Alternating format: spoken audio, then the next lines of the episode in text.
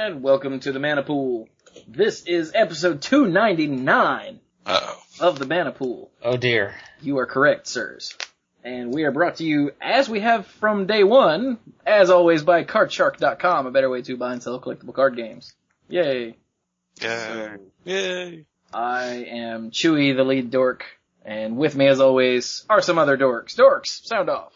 Hey, I'm Brian. I would have answered by now, but I guess someone's got me under a blind, blind obedience. That would probably be my wife, Carrie. Um, I am not the lead dork. I am the lead rambler. And that means I talk a lot, and I talk more than usual during previews, and it's always previews because they're always putting out something new. I think they're gonna produce a whole new 500 card set. You know, they'll be released in December, and the theme will be mongooses? Yeah, let's say mongooses. Mongoose. So, mon, is it like, but it's like, it's moose, you know, and mo- the plural of moose is moose, so Oh, mongoose. So mongoose, yeah. yes. What's what's the collective noun for mongoose? Does anyone know? No. Damn it.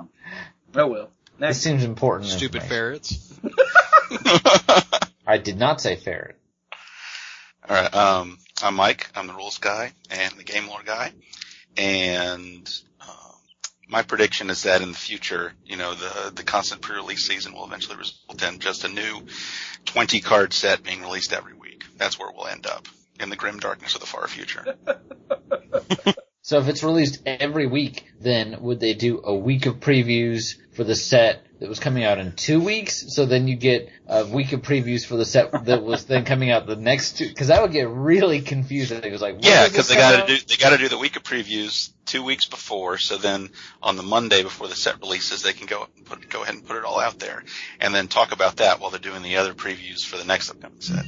all Mark Rosewater will do are those articles where he talks about the individual cards. And with 20 card sets, he can literally talk about every single one.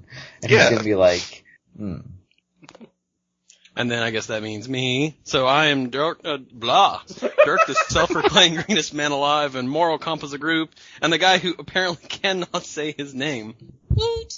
And that's the wife, Chelsea, who today has just been a really crazy day, and I have nothing witty to say other than, yeah, I'm here. That was, that was Wow, it's one of those days, huh? It's really, it's just one of We're, those we're, days. we're just really lucky to have you today at all, aren't we?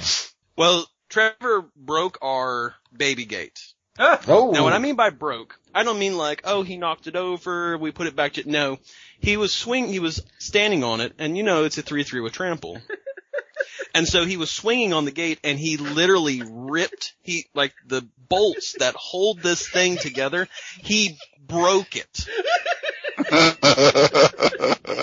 Stomp Howell! Trampled right over. it. So, yeah, like the gate swing, like it rises up and then it swings out. Yeah. Well, he was riding it on the way out, and he literally ripped it off the hinge. Uh, oh, like the hinge okay. is broken. Oh, Yeah. that's great.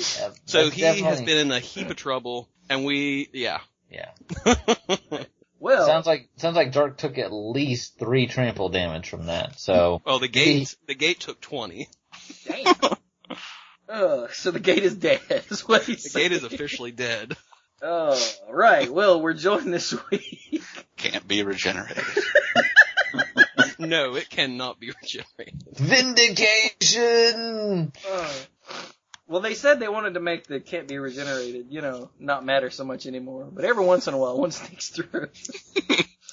anyway, anyway, we're joined this week by a very special guest because of the bulk of the episode. Eh, well, the bulk of the episode is going to be about the new Commander. What? What? 2013. Yep. It's on Magic 2014. It's Commander 2013, and I guess like I'm I'm still wearing my 2012 underwear, so this is this is just brutal all around. He really does in MTGO. fact mean the underwear he's been wearing since. Since 2012, yeah. An MTGO 1993, but we'll get back to that. We'll get to that in a minute. but because of all the commander stuff, we had to get somebody commandery on because you just don't want to hear us talk all the time. I even get sick of that, and I'm me. So we brought on uh, uh, Uriah Oxford, who is the man behind the CMDR Decks videos that you can find on YouTube and Gathering Magic and MTG Cast. And where else is it? Anywhere else? Uh, primarily just those, I think. I don't know. I lose track sometimes. So how's it going, yo? Uh, it's going good. Yeah, I'm excited. The new commander, as of today, it's like, what, a week and a half, I think? So Friday Uh, next week? Yep. The Yeah. first of November. Yeah. So I'm, I'm really excited. I'm gonna get the boxes as soon as they come out and do some uh, unboxing videos. So that should be fun. Hmm. Sweet. I remember you did that for the last one too, right? Yeah, I did that for the first commander set that came out in 2011. And then also Commander's Arsenal. Yay, the arse. And all. We were at um, Mike. Mike and I went to Friday Night Magic on well Friday, and that's a story in and of itself. Just because, um, well, I don't know if I should take the time to tell it really. Well, I guess it's really fast. So I walk, I walk in there, and it's like Strap ten in, minutes. guys. What? I said strap in, guys. I get there about I get there about ten minutes until Friday Night Magic. The standard portion is about to start. Mike's already there, and um, Ben is there, and Ben is was he Lucky's brother or cousin? I can never remember. Same thing. Relative. I, had, I asked him is no one longer time, owning and he said, and he said it's Bing, not Ben. Bing. Okay. Yeah. Wow. Um, I feel bad. But so anyway, he's he's there and he's like, "Hey, Brian Baker." I'm like, "Yes, I'm glad you still know my name." And he's like, "Yes, you're drafting." And I'm like, "What?" I'm here to test this deck for Charlotte because Star City is o- having an open classic series here and it's standard in Charlotte. And he's like, "But you're drafting." And I saw that Mike's name was already on the drafting list. I'm like, "Then I guess I have to draft." So then we go into the draft and Yeah, my name was on the list because there weren't enough people for the modern event to fire. Right. Just the, uh, just the standard one. So we get into the draft and I end up winning the first draft, but Mike lost in the first round. Uh, so he went to Randy cause Randy was there for Lucky's card shop's first FNM since Lucky sold it to Randy. And, uh, Mike actually got into the standard portion using my deck with a round one, um, buy or loss or something. So Mike played my deck. So the whole reason I started telling this story is I came up after some round in the draft to see how Mike was doing, and his opponent was really mesmerized by Mike's life count, life um, spin down counter thing, and it was from. Commander's Arsenal. Thank you. That was the correct dropping the length there, dramatic pause. Yes. So that, in fact, that did tie back, but I did want to mention the FNM at some point. Um, Wow. we had to go around our butt to get to our elbow, but we got there. So, um, how'd the deck do? Uh, what was the deck and how'd it do, Mike? Uh, the deck was uh, red green um, monstrous ramp deck that splashed a couple white cards, and uh, it's good. I found that out in the friendly matches that I played with Brian and one of my rounds in the event. But besides that, the deck just desperately hated me. Like I kept just drawing things in the wrong order, and my mulligans just turned to crap every time, and oh, it was it was rough. I have tested it a little bit since then, and yeah, if if you get the mana guys in the wrong order, oh, um, Gyre Sage can be one of the best cards in the whole deck, or it can be just stupid. Uh, Mike told me at one point that he, in like two rounds, he didn't even draw one of them, and there's four in the deck, so it's like, huh? But you also said something about you weren't sure if you were making the right decision about which hands to keep. So yeah, if I, I still felt for most of for most of the games that I played, I still didn't feel like I knew what a good hand actually looked like. Gotcha. Well, I appreciate you, uh, trying it out for me. Yeah, thanks for letting me borrow it. Word. And I have talked Mike into going to Charlotte with me with a, uh, standard deck. And we went through my binder and we were talking about things that inspired him and he came up with an inspiration. I decided to build a Maze's End deck. Oh yeah.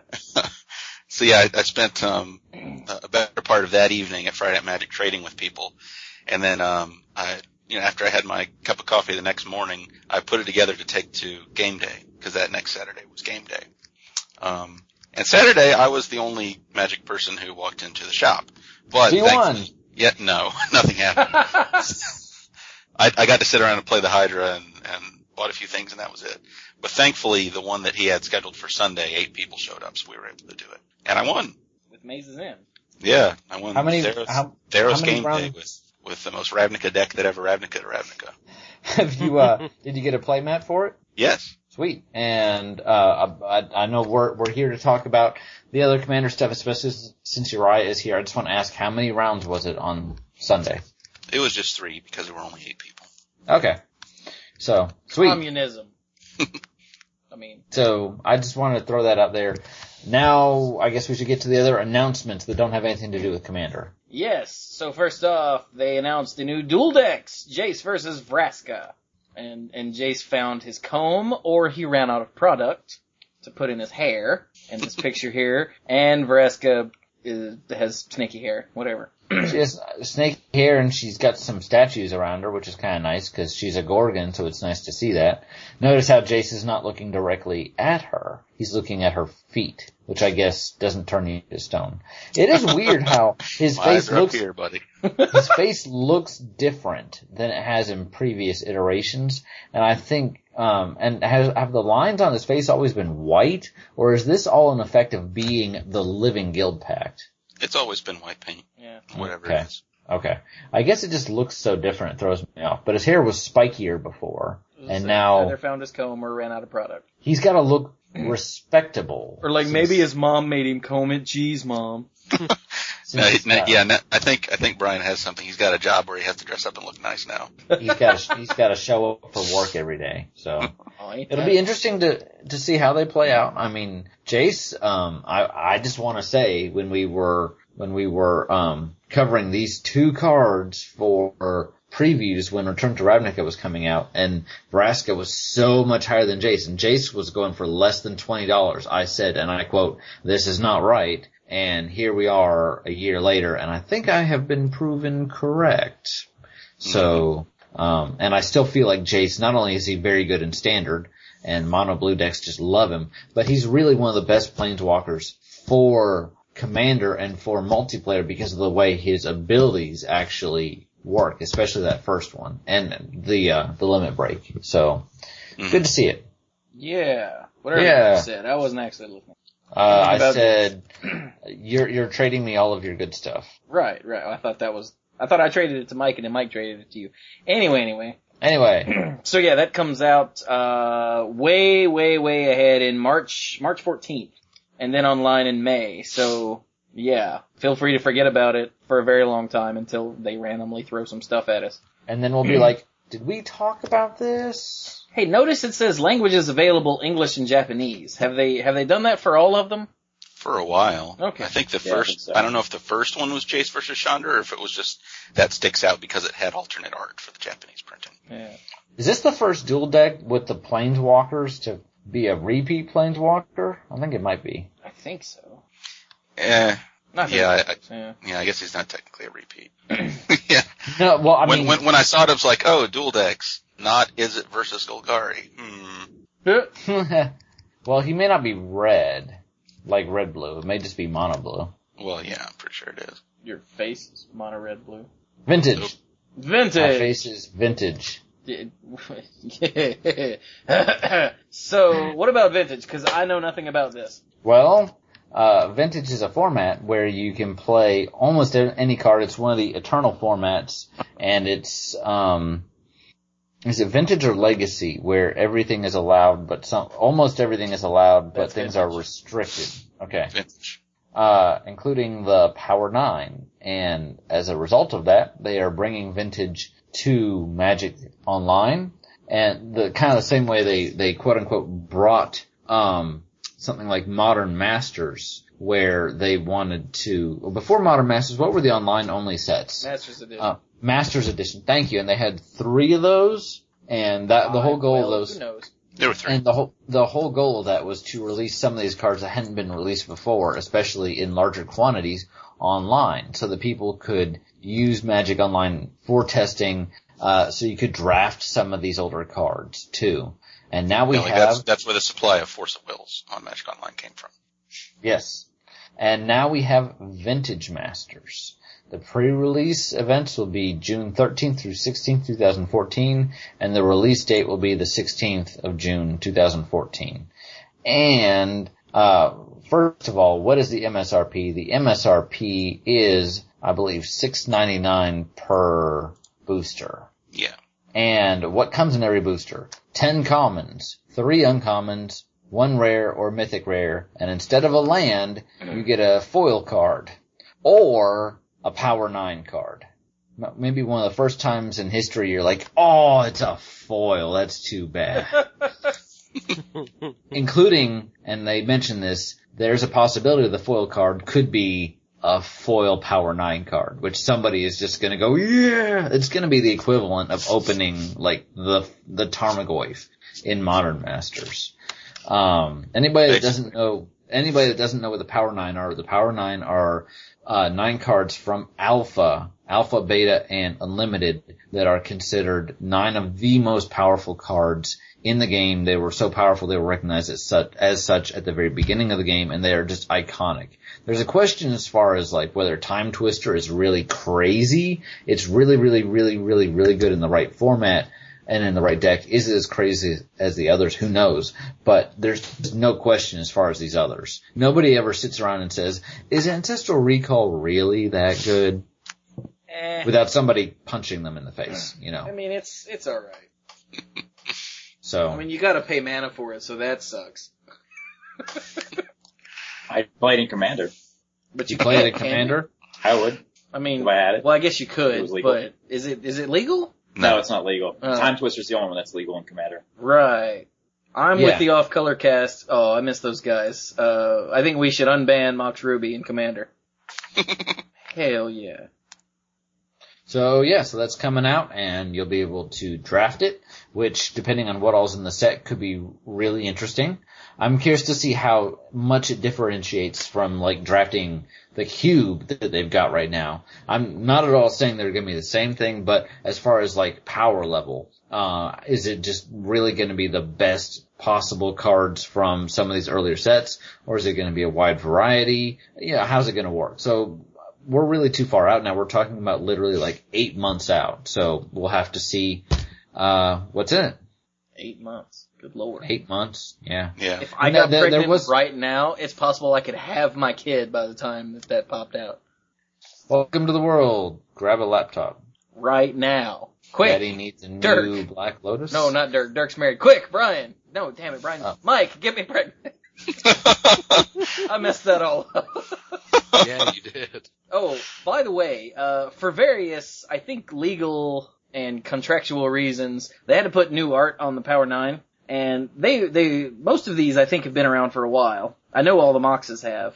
These were all given out as extended arts for, uh, vintage championships. Yeah, the Vintage World Champions. I believe that was at least the Moxes, and I've seen that Black Lotus art before. And I know I've seen that Time Walk art before. I know I Yeah. have. Yeah, that Time Walk And- art and- is really sweet. And the Timetwister. They've also used them in the online cube. Oh, that, yeah, yeah, yeah. I don't recognize the Ancestral Recall, I don't know if I've seen it before. but these are super sweet. I highly recommend everyone go click the link just to look at these. They are so pretty. Yeah. Yeah. But anyway. Yeah, I think the thing with the art has to do with like the different way they would handle um, uh, paying the artists and and and handling the the rights to certain things. Like some of it also had to do with stock options and you know rights. I, I don't know. I don't know. I just know it was weird and definitely different than they would ever consider doing it nowadays. So that's Vintage Masters coming to MTGO near you 2014. Which means by the time we even get to this, we will have been through all of Theros block. I don't mean like Theros, I mean like Theros Born of the Gods Return to Nyx. So we'll be plenty distracted and then kinda like with the dual decks, they'll be like, oh and we're doing this and we'll be like, oh yeah, that's great. So, but I, I'm sure that there are some people that play. I used to play more Magic Online now. Obviously, I don't have time to. But there's some people that this is going to be like the best news they've heard all year because they play heavily online and they want a chance to do this. So good for them. Yeah. Yeah. So But enough of all s- of that. Yes. Now we've got more paper magic to talk about. Yeah. So uh, the real news here is that today Sheldon Menery wrote about one of Uriah's decks. It's true. Is it weird to have your your deck list like talked about not on a video? Because that's that weirded me out. yeah, it was the first time this ever happened where, where even like anyone else talking about my deck list. When I talk about my own deck list, you know, I know what's going on and I can talk about it and, you know, discuss interactions. It was, it was interesting to have someone else like take a look at it and critique it and say, oh, well, I guess this looks good and this doesn't look so good. And that was a nice little experiment. It was, it, I I want to like have him look at all my decks now. Really, like Huh. just do an entire month long series of all my decks. That'd be great. That would be pretty sweet. And then after that, he can do Mike's. Yay. Yeah. this sucks. This deck sucks. Why is this idiot playing this crap? I need to do some decks for uh, CMDR decks because I've seen Chewy's videos and I've seen Mike's videos and I've always said I want to be able to do that. And for a long time, once again, I didn't have time. I didn't have uh, I didn't have any sort of setup like for the background or anything. And now I, Mike will tell you, I finally caved in and got a playmat. Everybody else had a playmat, so I had to buy one to get to be cool. And so maybe I'll start doing that after um after the dust settles after after the Charlotte tournament and after some family trips. Maybe I'll actually do something because I'm also looking for an excuse to actually work on my commander decks and like go through them and revise them. So Yeah, that'd be awesome. I'd be happy to host those and have those up there. I'll uh, I'll see what I can do. Word? If you need uh, a camera or anything, let me know. Scott's got a good one, or you know, iPhone. I've got the um I've got the uh, Yeah, camera well- that I used for the birthday party. Oh, okay. We'll worry yeah. that later. Um. So right there, the link to Sheldon talking about Uriah's eight and a half tails deck is in the show notes. Hopefully, I remember to put that in the show notes. And so let's get to it. Yes. How, Lord, how do we want to do this? They gave Let, us. let's let's just start at the top and work our way down. Mention any. We have to cover the new cards. Okay, wait, but min- wait. You're you're talking about the card image gallery. Yes. Screw that. There's way too many cards. Let's uh. Well, I just feel like if we go through the card list, there's going to be a lot of stuff that we might miss. Which will be fine because there's 500 cards here, so I think I think it'll be alright if we miss a few. Oh, okay. I can barely read and pay attention to a commander list. I don't. The- And I guess and, the- and and and the new cards. The problem. The problem The problem. with with the commander deck lists is that because these things aren't in Gatherer yet, uh, all of the all the links to the new stuff are dead, yeah. and the images won't pop up. Well, and the and the images for the old stuff still show the old art. Like I love the new crawl space art, but it's showing the Urza's version. So I'll just keep so, switching. so it'll actually be almost well a- a massive pain in the butt to talk about any of the new stuff as we come across them in the deck lists. But okay, the point of going through the deck list rather than just looking at all the cards by their color is that you don't get a feel for the deck itself, and that's what we're buying here is the, the, the decks. If we just go through the individual cards, I personally I don't really give a crap. I'm like, oh look, Azorius Herald, whatever, you know. So I didn't. So so I guess I didn't get the point of what you were trying to do here. Yeah, yeah. I want to look at the the decks because we have them. We got them all here. and not actually talk about the new stuff Well, I mean, any new stuff we haven't already talked about, we can go track down. They'll be alright. and waste time doing so. Okay, Yeah. we'll see how this goes. Exactly. Let's do it. We'll figure it out. It'll it'll all be okay. I think I think it'll be- all be okay. We've done this before. We'll be alright. Somebody, I, We are we pre-planned this, guys. Really, I right? lost the Right? link to the card image gallery, and I can't find the Uh, chat. I Excuses. will. Where's I our freaking chat? There's our chat. Boom. Thank you. You're welcome. God, That's card, card image gallery. You, you still got the link up for the uh, deck list? Yeah. Okay. Okay, now here's another question. Wizards. Wizards. For God's sake. You see how Commander 2013 edition card image gallery, blah blah blah, white, blue, black, red, green, multicolored artifact land, all cards? There needs to be another link there that says new stuff! Damn it, man! Hmm. So we can click to just see the new stuff. And maybe yet another one that says cards with new art. Really? Make this easy on us, man. They are out to make us suffer. People are killing me. No one cares about old cards when we there's new cards to be seen. Come on, man. But okay, so what's the first one? Looks like the first one is The first one is the Esper deck. Esper deck. Etern- Eternal Bargain. And the commander that it comes with is Oloro, Ageless Ascetic. He's the one that we talked about last time where he gains life whether he's in play or in the command zone, which I just love the design of that. Spent a lot of time talking about him last time. So Uriah, because we have talked about some of this before, don't wait for permission to say anything. Just kind of yell out your comments. Jump, jump we'll- right in, man. We'll, we'll get quiet for you. Okay. Well, the rest and I was I was listening to your uh, one last week with uh, Bruce just to get a feel of what you guys were talking about before. So I heard a lot of that stuff. That was that was good to catch up on. Uh, can we talk about was real really- quick how uh, with these new decks, all five of the decks, there are some shared cards, which I think are pretty important to point out real quick. Yep. Uh, we get, we get Sol Ring back. And then Uh-huh. instead of, uh, Lightning Greaves, they give us Swiftfoot Boots in all five, which I think is nice. Yeah, yeah. Yeah. And then we have some shared lands. They're putting Command Tower back in all five, which surprised me. I thought that when they spoiled Opal Palace, we were not going to get Command Tower for some reason. So I'm really happy that that's back. But now we have both, and both Yeah. are in all, all all five decks, right? Yeah, all, all five have uh, both those lands. I think it's cool. I like Opal Palace. I don't think it's going to go in as many decks as Command Tower did. And Command Tower didn't even go in all of them anyway. Um, but I think that they're both going to be pretty good together. Did we Uh, did we talk about Opal Palace last week? We did not talk about Opal Palace last week because it, No. for whatever reason, it was not in the spoiler at that time. Okay, we should hit that real quick. So it taps for colorless. Hey, look at that. Or for a colorless and tap, you can add to your mana pool one mana of any color in your commander's color identity. That's pretty standard. If you spend this mana to cast your commander, it enters the battlefield with a number of plus one plus one counters on it, equal to the number of times it's been cast from the command zone this game. So what you're getting is a benefit for the commander tax. Right. Or is, well, and essentially you get one plus one plus one counter for the very first time because this is the first time it's been cast. And then any time after that, like if they kill it or whatever, it goes back, like, like Chewy said, um, then every time after that, it gets an additional plus one plus one counter on top of that. But it is worth noting that even if it's not been killed before, you still get the plus one plus one counter, that first one.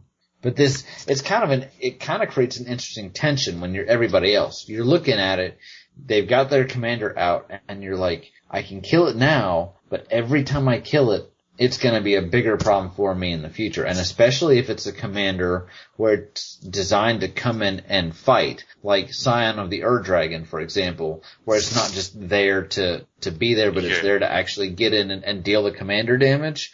Those are gonna start adding up. And it's gonna become a bigger and bigger problem, quite literally. So, Yeah, I think that's Oh. the most important part of Opal Palace is the commanders that are, need to get into the red zone and want to kill with commander damage. That's Mhm. probably the decks you're going to see these most is, is where you want to get those in and uh, get to Yeah, turn one yeah, as and, possible. and for so many of them, it makes an entire turn's worth of difference. It Yeah. does. How kill someone. Where, whereas if you're talking about something like uh Merieke Ri Berit, she is Damn. if she's attacking, something really weird is going on here. And so that deck is not necessarily going to want to play this unless you're just playing it for the fixing. Yeah. What, um, what's the, oh crap. Imagine this in an Isamaru deck. How cool would that be? That'd be really cool. I don't know if it'd be useful, but it'd be cool. Oh, it'd be very useful. Hmm. Wow, I'm just couldn't thinking. play smart wow. on turn one and get to the plus one plus one counter though. That'd be the only drawback. Oh, You have to wait Aw. till the next turn. now I'm sad. Thanks for killing it for me, right? But then you get I out mean, a there- sack. Wasting extra mana on turn one though. You want to play a bunch of Lotus Petals and stuff like that. Oh, yeah. Well, then- it, it does. I mean, you you can still play him on turn one, but then after he gets killed, the next time you play him, he'll be a four four, and that's awesome. Turn one, you play a Plains and you and you play Isamaru. Turn two, you play the Opal Palace and you tap out to play a um, spawning pool. Hmm. Yes, that's exactly what you do with Isamaru. What he I said. don't know, but then you start sacking it to the spawning pool, and Anyway, And you've just anyway, ruined the point of the Isamaru deck. going back to cards Blah, blah, blah, in, blah. in all the, the, the decks. Yes. I noticed there's a, uh, a Rupture Spire and a Temple of the False God in all the decks. And that's about right. that makes me happy. Yeah. I wonder if that's going to make the temple's um, value fall a little bit because it's one of the most sought after lands in the commander deck and commander in general because it's just so good. Temple of the False God, yeah, The one that makes from Onslaught block? yes, Oh, okay. Scourge. See, I don't pay People attention. was after those. Was it really got all that much to begin with? I mean, it was it was uncommon. I, I don't imagine it was more than just a buck or two. It's an un- it's an uncommon. That's what he said. Yeah. Um, I think it was a little higher than that just because, you know, there's some uncommons that really get up there and from older sets, like you think about things like Aether Vial and like, um, That's a bit different. Yeah, that's, yeah. I know, I'm just saying that the fact that it's uncommon is not, especially if it hasn't been reprinted a lot, doesn't affect the value a whole lot. But it has been reprinted in Commander decks and Planechase before, um, but it's still one of those things that goes into so many Commander decks. That's true. So, Do, do, do, do. Do all of them have evolving wilds? I don't think. So. Yeah, so I guess it's Oh, they- seven cards. So yeah, Evolving Yeah, Wilds in there too. Oh, because they don't all have Terramorphic Expanse. No. You know, it's almost strange to be covering this product right now, right on the heels of Theros, because Ravnica was all play all these colors, and then Theros is like play one, maybe two colors, and now it's like play all three colors, get greedy. So, I realize this isn't a set in and of itself, but it's kind of an interesting contrast. Your face is contrast. Shut up. It's also vintage. right. Huh. Okay. Yeah, it look, looks like you, you can buy plenty of Temples of the False God for a dollar, so I was wrong. Um, so what's in this, this first here deck that makes this really interesting? Oh, that's It's got lots of life gain. You can see that through several of these cards. And that seems to be obviously one of the big things with this guy is getting life and using it for things. Plenty of stuff to spend it on.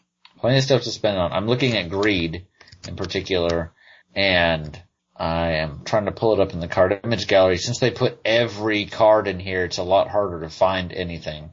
But um, yeah, that's an awesome new art for greed. That is really awesome art for greed. is he vomiting gold coins? He's vomiting gold coins. That's pretty freaking funny. We gotta hide him from, you know, security guards.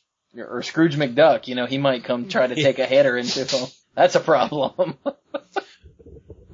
I always loved Greed. For those that don't know, uh 'cause cause it's kinda old. I don't know the last time it was reprinted, but no one ever plays it. I think it was seventh edition. Wow. Uh, Greed is an enchantment for three and a black, and you pay a black and two life to draw a card. It's like the fixed Necropotence, and not like Yawgmoth's bargain was the fixed one with quotation marks. uh, this was actually, you know, okay, this is safe to actually print. And so safe that no one cared anymore. And that's what happens when you make safe. This was printed Fixed. before Necro. Was it? what? Yeah, it's from Legends. It's, I didn't What? know that. I thought it was from I didn't like know Ice that Age. either. Wow. See, we all learned something here today. Well, let me make sure, just in case I'm telling a lie. Yeah, well, it was then maybe Legends. Mike learned something. Oh no, Uriah backed him up. I'll take both of them over nothing. Okay, well, Yep, that was printed in Then- Legends. then I guess Necro was the fixed version of Greed. Oh, mine must be from. I don't see Chronicles on here. no, it was. Mine must be from fourth. That's weird. I think it might have also been printed in fifth. I don't know. It says fourth, sixth, seventh, and Legends. Oh, So I, I guess my copies are from fourth edition. But for a more modern perspective, of course, you know, we do have Erebus, God of the Dead, where he costs four, and his ability is essentially like this, except you pay one and a black, and two life to draw a card. So it's more expensive to do. oh, and there's but also you all can that also- other stuff. What? I Yeah, said, oh, he and there's also- also other stuff. he, yeah, he doesn't let opponents gain any life, and he can turn into a huge, you know, godlike creature. Actually, god creature. So Huh. I'm not saying it's the same, but I'm saying for the card draw effect, if you want something more recent than um, Let's see. that the listeners may have played with. So there's that. So yeah, you've got ways to spend the life like that. Wow, and there's like Marrow Bats, Phyrexian Delver, Phyrexian Gargantua. Lots of Phyrexians. I should start playing with Phyrexian Gargantua again. He's good. You should. I love that guy. What does he pay? for life, two life, and draw two cards, and he costs. Oh, here he, He is. He costs costs six six. for Six. four. Six for four, four, draw two cards, lose two life. You know, I've got a set of these in like three decks. You think I freaking know? her, her, her, her. Well of Lost Dreams is in the deck, which nice. is just great for any deck with life gain because it enables card draw. No words of worship to go along with it, sadly.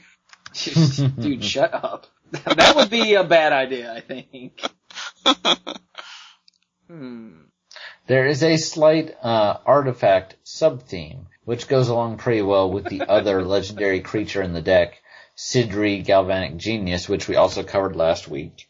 Um, the one with the beautiful Terese Nielsen art that cares about artifacts. So you've got things here like Tidehollow Strix, like Tower Gargoyle, uh, excuse me, um, sharding, sharding Sphinx, of course, it would only belong in a deck with multiple artifacts, so there it is. I always like Sharding Sphinx. Um, That always Yeah, sounds like a word you can't say on this show. And like the last a- time somebody hit me with a sharding sphinx, I think it was at um I think it was at Top Deck in one of those Sunday Commander games that they don't do anymore. But I th- I think whoever hit me said, "Oops, I just sharded," as they got new tokens. Is that bad? That seems bad. I'll have to cut that. Never mind. Um. Any anyway. Did you guys see the the new art on the Phyrexian Delver and the Gargantua? I like I did. the War on the Delver, but I don't like the Gargantua art. Yeah, the Gargantua art's a little kind of I don't know. I can't describe it. Yeah, hmm. Looks like something from, I don't know. Looks like something I from a don't weird like anime. it. I don't. I don't really like it or dislike it. I do love the flavor text though. Other Phyrexians have nightmares about the Gargantua. I think that's old flavor text. Yeah, it is, and I still love it. Oh. So Um, th- there's just a stupid amount of life gain. Hot almighty! You. I mean, Death Grasp is in here. Uh, there. Best card ever. Like there's a gazillion uh, life gain and things to do with it. Like not just paying life, but things that have like Cradle of Vitality and the um the freaking Guild Mage, the Vizkopa Guild Mage. Mhm. Yeah. Anything, even something as simple as Najani's Pride Mate That's the other Can one I was trying to say. Yeah. can get out of hand pretty quick. Sanguine And you've Bond got is that- in here too. What? Oh You've also got that new one, Toxic Deluge, that new card they printed. Oh man, You can toxic. pay life and then minus X minus X equal life you paid. What Yeah, color is does that? That's a called? card. That's it costs a black and two. That's a card that I've been wanting to be a card for years, maybe even decades. Wait, this isn't this isn't a card, is it? Holy crap! No, this this is new, and I've I have heard some major chatter. I mean, I, I'm, my ear's not always to the ground, but I've heard some major chatter about this because it's so aggressively costed, and the fact that it is so flexible that um, this thing could be could be bi- pretty big. So for two and a black, it's a sorcery, right? Yeah. And you, as an additional cost to pay, you pay X life, but you never pay X in mana, just life. And each creature gets minus X, minus X until end of turn. Boom, done. That's- You really need to kill everything. You just just do it. Just kill it for three mana. It's cheaper than damnation. That's impressive. You know, for just for the Toxic Deluge and the Commander, this is this is worth the money. I like both of the commanders in here. There, and as I mentioned, there is a Tidehollow Strix in here. That's Oh, that's not There's the one I another. thought. There's another commander in there. You forgot Sharuum. oh yeah, yeah. Who who's the other Commander? I forgot the freaking name. Uh, Sydri, I- is that what you're Sid, Galvanic Genius. You also And have there's that a- mono white Kongming Sleeping Dragon in there too. With, and it's from Portal 3 Kingdoms. And that's Yeah. awesome. That I like is how they're so- doing. I like how they're doing like monocolored guys they throw in that you can take out of the deck and not really hurt it too much, but then build an entire new deck out of it if it's something that you know excites you. Yeah. Absolutely. Okay, I'm sorry I missed that. What's it called? Kongming Sleeping Dragon. Oh, here he is. Yeah, it's it's Okay. not punctuated correctly on the deck list. That's why it's a dead link. Right. It, um, it has new, that is new art, correct? I think? No. I think that's Oh. original art. Okay. It's Wow. good art. He's pretty good. Yeah. Yeah. For two and two white, a two two legendary human visor, all your other creatures get plus one plus one. That's hmm. Imagine if it was an awake dragon, it'd be like plus four plus four. Oh man. is there like a, a an alarm clock artifact in this deck to wake him up? Dang There's it, a man. pristine talisman. Uh, that Kinda looks wake like an alarm anybody up. That'll put me back to sleep. Good lord. So yeah, that's pretty. This is pretty sweet. I like, as I mentioned before, I like the new art on Crawlspace. The old art wasn't bad, but it's kind of got that goofy, cartoonish look, and the goblins just like, let me see what I can poke around with here. And in the new art, it's like, what's at the end? You don't know. It's something with eyes, but it can't get you because it's too small. Can we talk about uh, order of order of succession out of this one? It's Sure. uh, new sorcery, one blue, three sorcery. Choose left or right, starting with you and proceeding in the chosen direction. Each player chooses a creature controlled by the next player in that direction. Each player gains control of the creatures he or she chooses. Uh, now the question Uh, I have is, when you choose, do you get the creature right away, then the next person chooses, and so forth and so on, or do you choose and then everyone else chooses and they all switch at once? You choose, everyone chooses at the same time and then they all switch at once. So you cannot go, like let's say you choose left and I'm going first so I pick Mike's creature and then the next person, you know, when it comes back around to the the person to my right, they say, "Oh, I want the creature that had been Mike's." They can't take that one. It has to be a card that was in my possession to begin with. Does that make sense? Okay. Yeah, Because because they all if, switch it, if it didn't work that way, it wouldn't be as good. Well, yeah. Right. Well, the, the the the simple answer is you just you just do everything in the order that the card tells you to do it. So first you choose left or right, then everyone chooses a creature, then everyone gains control of stuff. So, but that that's a that's a decent question. I like this. There, there's a s- if not a cycle. I, I don't know if it's a whole cycle, but there are numerous cards that mention choose left or right, and I like those cards. And we're gonna get to some other interesting ones to, later. But this whole steal one from somebody is pretty cool. Look to your left and look to your right. You know, take a s- everybody take one person takes a step back. You won't graduate. This wait no that was law school. Yeah, hang on, that's Um, yeah.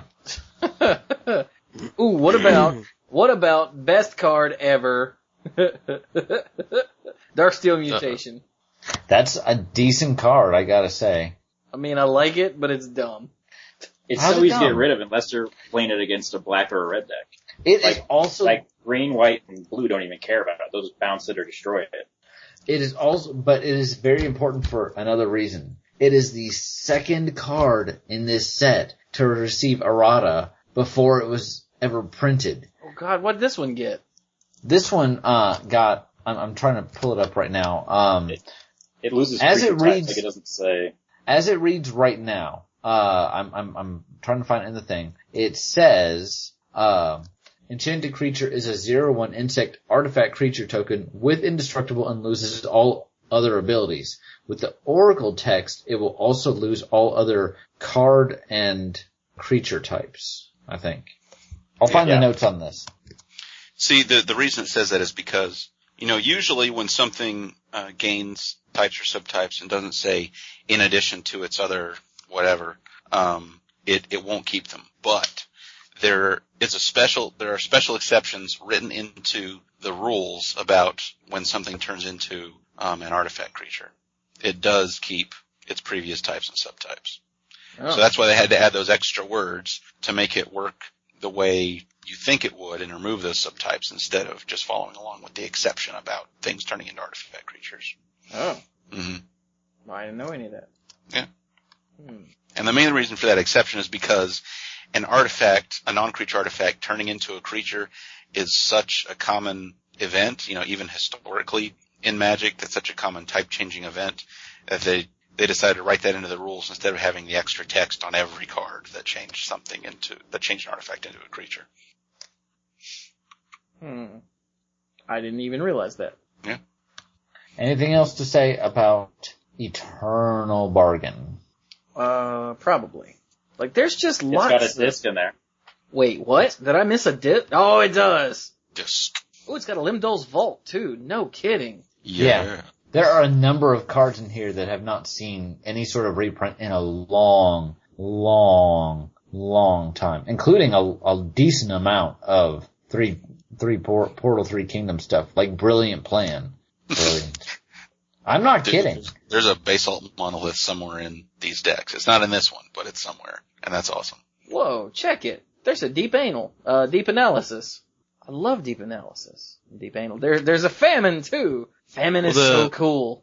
One of the things, I, and I don't remember if you guys mentioned it, but since you were mentioning about the life gain, this deck also has a huge amount of card draw. Yeah, it does. Like does. the deep analysis, well of lost dreams, Look at- the, Oh, sorry. Yeah, there's a lot. then we died, everyone's yeah, son died. yeah, we did. That, that's that's one of the easiest ways Survival to. Cache. That's Yeah. one of the easiest ways to use all the life gain is in card draw outlets. Pay life, draw cards, that sort of thing. look, they even put Augury Adept in here. I always wanted her to be good, and I never did get that to happen. She was always just um, kind of meh. Well, and don't overlook the divinity of pride either, especially in a deck with life gain. Especially in a deck where you start at 40. The Divinity of Pride is like, bye bye bye. But even, I mean, even in Commander, by the time you get to five mana, you may not be at 40 anymore. But this deck has so much life gain that you're probably still there. Oh, look, a Serra Avatar. Good luck. I I didn't look just- at any of these. I am just Yeah. glad that this deck has Serra Avatar and not Serra Ascendant. I'm so glad that Serra Ascendant is not in these decks because on the one hand I feel like well she's kind almost an auto include in this Yeah. sort of deck, but at the same time I'm glad she's not here because she's Yeah. just stupid in in Commander. Uriah, how do you feel about Ascendant, uh, Serra Ascendant, and other cards that just get almost broken, if not hugely significantly pushed better because of the rules of Commander? Uh, I've actually never even played with Serra Ascendant myself. I don't know if I own one or have ever owned one, so I don't. I've never had it in a deck. I suppose it would be good if I played it. I've played against people that do play it, and I mean it's kind of annoying, but I play enough like targeted removal in my decks that it tend not it tends not to be like a game winner on- in of itself. So it Wow. doesn't really bother me a whole a whole lot because and even like in Commander, most of the time your games are taking a while anyway. So Uh-huh. unless they're attacking one person like relentlessly with it, you know, they might take one person out, but then they're gonna get ganged up on by the other two or three. Uh, so I really don't have a huge issue with uh, those kind of cards. Okay. It's always good to hear another perspective on it. I mean, so. I take issue with it not prac- out of practicality, but just on principle. Like it's such it's such a bad choice that they they did it that way without you know back before they were thinking about Commander on a regular basis. I wouldn't say bad choice as much as I would say just unfortunate the way it turned out. Like it was Oh, completely unintentional. So Well, well, even still, they had at the time they had two-headed giant to think about. It's like the um the the Duels of the Planeswalkers version of Serra Ascendant has errata you know, to be based Really? on starting life total. Yeah, because he's completely broken beyond all reason in the two-headed giant on duels. I guess I never thought about that. Yeah. All right. Uh, are we ready to move on to the next one yet? Wait. I've said that already. I'm- Wait, wait, wait. I- This Serra Ascendant works differently on Duels of the Planeswalkers. Yes, on Duels of the Planeswalkers, Serra Ascendant is uh if you have ten more life than your starting life total. It's He, he doesn't card, say thirty or more life. It's a card that's functionally different on a video game.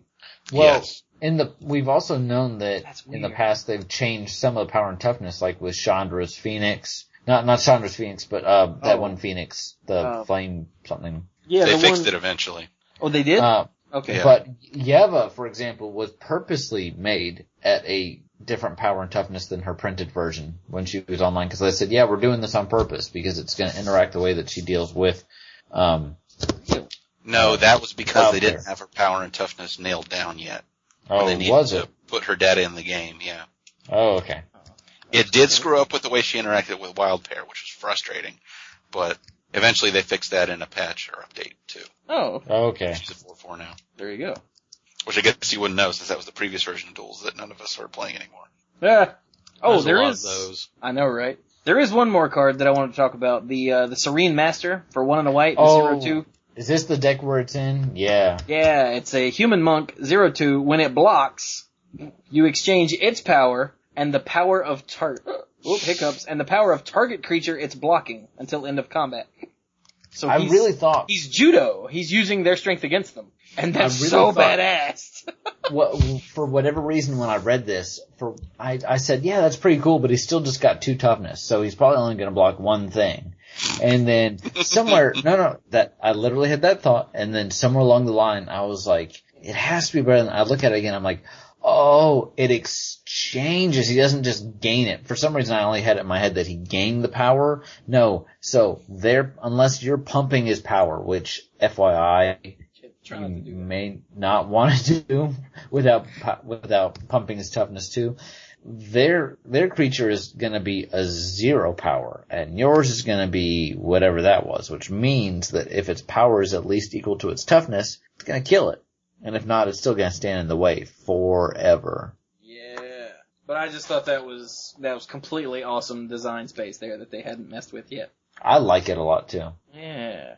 So it almost makes me sad that it, it doesn't have flash or something. I don't think it should have flash, but because you see it coming from so far away, it's gonna be hard to really attack into it and get maxim and them go, oh wait, I didn't realize I was attacking with a 10-10 and you had a Serene Master out. Oh my god, I was right. Tidal Force, the blue force. At the beginning Yes. of each upkeep, you may tap or untap target permanent. Called it! You were right. Nice. and it's a 7-7 for 5 blue blue blue like you'd expect. Yes. Okay, I'm sorry, I just was like, Tidal Force, I wonder what that is. Oh, jam! You really hadn't looked at these ahead of time, had you? No, dude, I tried to on uh, Saturday. I saw that someone had put the link to the full deck list in the chat box in the forums, and I went ooh, and I clicked on it, and I scrolled down, and my brain, like, I heard the sound of glass shattering, and my eyes glazed over, and like 15 minutes later, I realized that I was drooling and staring at the dead center point on the computer screen without seeing anything. So I, I minimized it and went on about my day. Cause there were so many cards, and so many good cards, and so many old cards, and so many new cards, that I was like, eh, eh, eh, eh, and I couldn't do it. Saturday was Yeah, also like not I- a good day. So Like now we're earlier, I having can barely even read commander lists at all. so, Yeah. so now we're you're having that experience with us. Yes. And the if you start to if you start to glaze over again, just let us know. Thank you. Oh, look, a springjack pasture. So is there anything else, speaking of gaining life, is there anything else I in do- this deck that jumps, jumps out at people? I've always liked Springjack Pasture. I've always tried to make it work more than, you know, it does. um, the four mana to put the goat in is just asking a lot. But I, I no, I, I like the deck. You've got the very, you've got the um, half of it that's life gain, and then you've got half of it that's artifacts, and then you've got the intersection with like the filigree angel.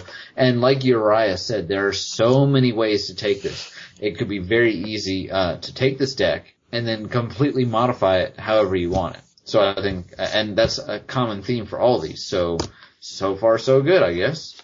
I could totally see myself removing the, the artifact side of it since I already have a Sharuum deck and just building a whole, building up all those holes with other life gain and life payment things. hmm Mm-hmm. Yeah, for me, this just would make probably it, end up. um, What?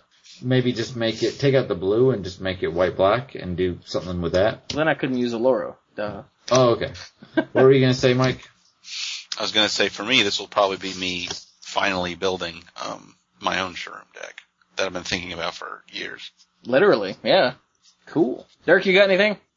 I think it's funny that Sierra, uh, Sie- Serra Avatar and, uh, not Soul, uh, what is it that you gain life whenever you deal damage?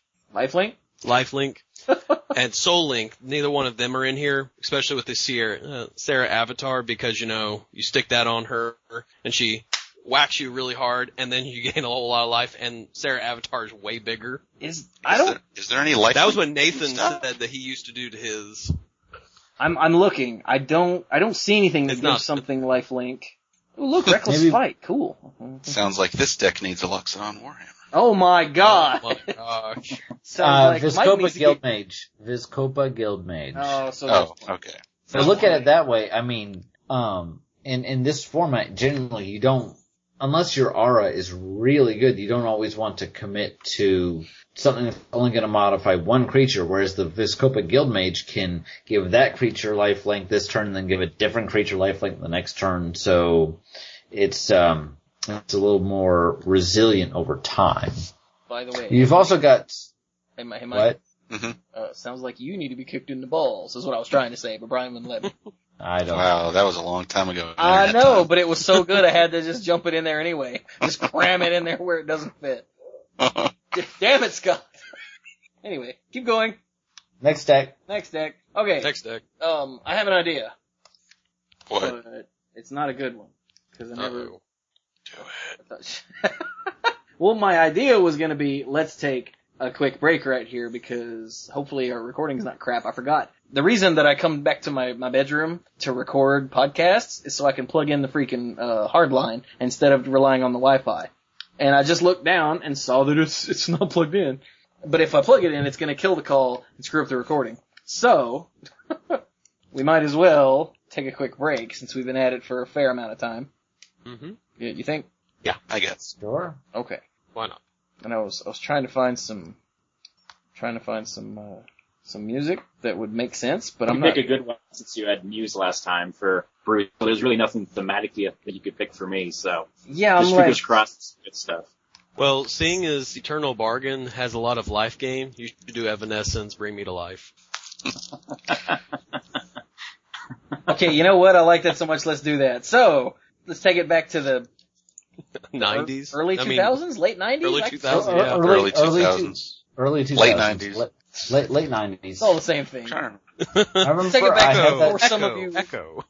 Let's take it back to before some of you were born, and back again to when some of you were still too old to care, because apparently our audience skews every age, which is awesome. And let's let's listen to some uh some what what would he call this? What is, what is Evanescence? Like chick metal? That's not right. It's, it's metal, techno, It's not that. or Metal techno. alpha. Uh, Don't say that. Mortal Kombat. Sell out, sell out. That's what it was. there we go. Oh, Oh, oh no, come on. too soon. Every band sells out if it's popular enough over Yeah, a long They enough make if they can make money, they always sell out. You're damn right. That's as soon. Hey, as, as soon as Yeah. Star City Games, as much as I hate them, as soon as they tell me they'll give us a thousand dollars per episode, we'll be recording every night, and you guys can just shut up and record. I'm tired. Depends on Shut whether or not I'm seeing any of that money. Anyway, anyway. So right here is Bring Me to Life because it's funny because Dirk said so. Uh, by Evanescence, and we'll be right back.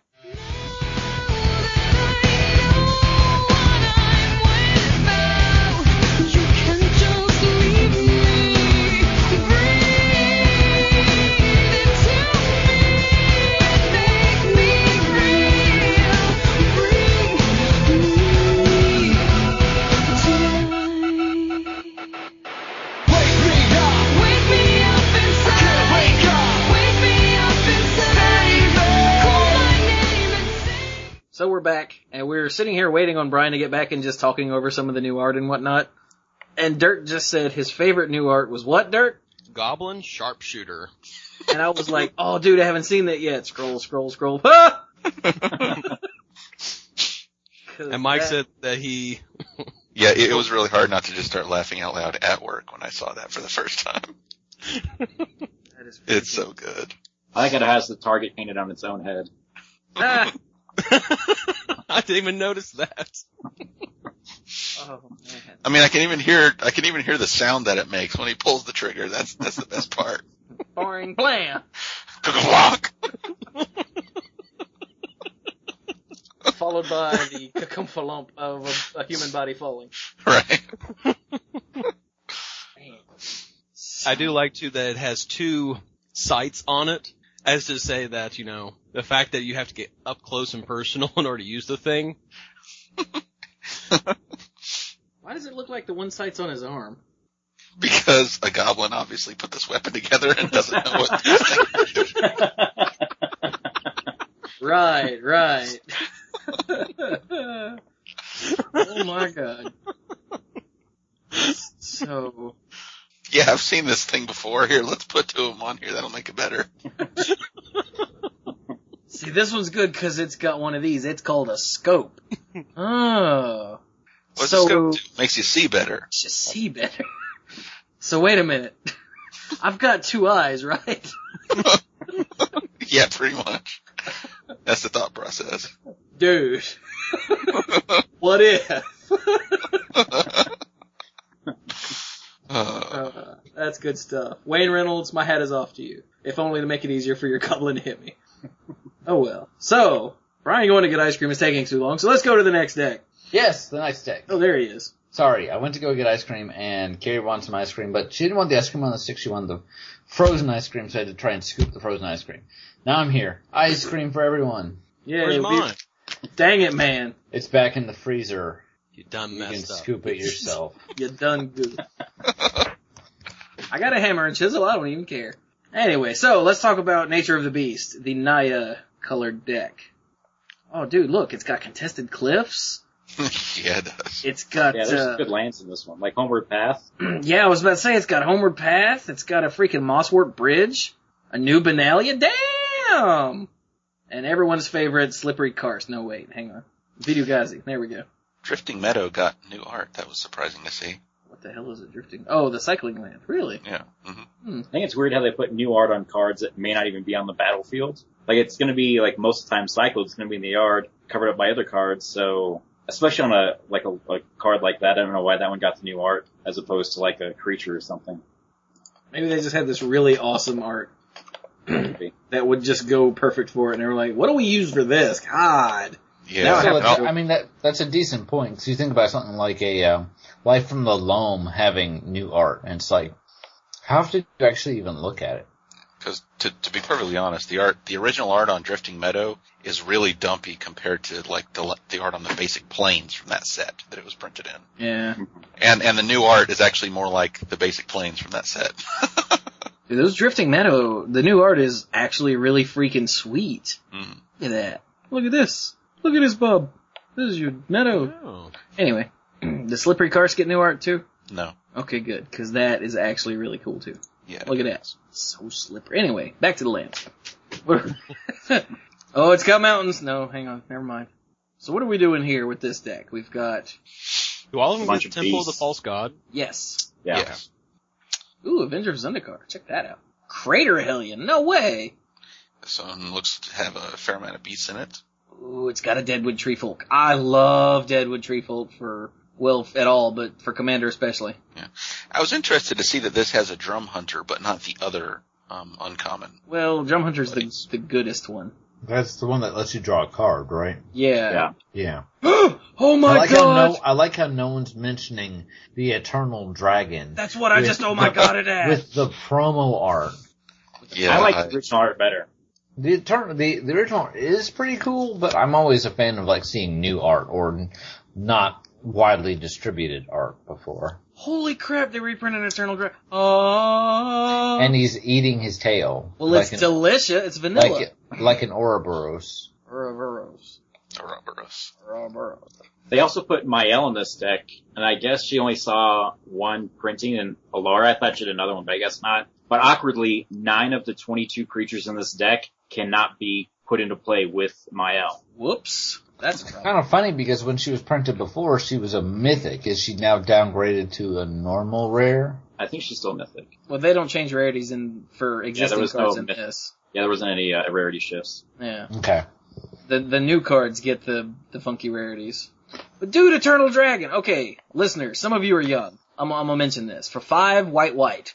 Okay, it's a five five flying dragon spirit. Whatever. It has plane cycling for two, so you you, you cycle it, but instead of drawing a card, you go get a planes. Okay, that's awesome. Shut up. That's awesome. And then for three white white, you can return it from your graveyard to hand during your upkeep only. Which sounds kind of dumb. No, it's awesome. It's, It's awesome. so good. It's so good. Mike, how good is it? So Yes. But I, I completely missed that they reprinted that. That's why I went, and then Brian was like, you know, it's funny that no one's talking about it. I'm like, oh my god. Anyway. Uh, whoops, there's a misprint. what? Uh, Krosan Tusker has a power and toughness and is listed under creatures. That's weird. Hmm. That's just awkward. They need to fix that. I, I didn't think an instant could have creature types. That's I know, that's, that's weird. It, it must have been tri- some, I mean, it was from Onslaught. It must have been some tribal thing they were doing back then. I don't know. I guess. Where, What's where- funny, I vaguely remember playing one of those once, and it actually hitting the board, and everyone stared at me. So what are you doing? Yeah, that was you the, just put I your hard sorcery on the it. table, or your I instant on hard the table. cast it, and everyone stared at me like, "Why is that on the table?" You know, I, oh, I I, want to kill Devin. Shut up. I have I have Krosan Tuskers in my Killer Instinct deck, and still, you know, when I flip one up with a Killer Instinct, meaning when I get a six five with haste for free, I'm still like, oh, Oh man, look, a So, hey. you know that's cool. Hey, So hey, um, if you have an Esper deck and you have a Naya deck, which deck would you think intuitively had more creatures? huh, I was wondering that too. this is a valid question. I would go out on a limb and say you'd expect the Naya one to have more creatures, but this one has 22 creatures, whereas the, the um, uh, Esper deck we just covered had 27. The next one has 30, the one after that has 21, and then 29. So this is second to last. Yeah, that seems bad. It seems weird for a green base, but, you know, whatever, I'm just noting. I was like, why aren't there more creatures? I'm like, oh, cause there's only 22. Why are there only 22? Hmm.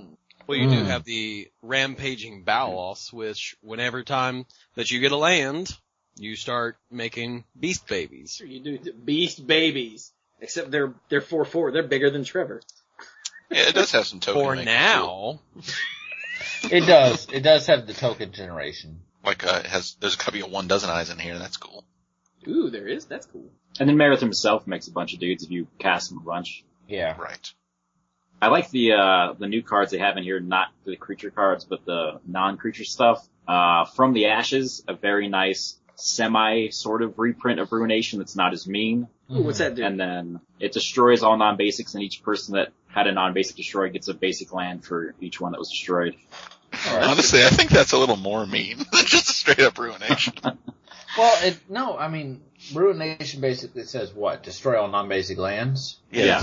So this no, but has from the ashes, from the ashes says, okay, uh, you know, me and maybe that guy over there get to switch out our non-basics for basics. Screw you guys. Well, see, I almost look at it like, hey, look, you you over there that actually you know has some basics in your deck. We're gonna be nice to you. Hey, Mister Pimped Out. You know, no non-basic lands. Ha ha ha ha ha. Maybe I just don't have any sympathy for that guy. Whereas Mike has sympathy. I don't know. No- Notice also, this is really interesting about From the Ashes. The, the lands don't enter the battlefield tapped.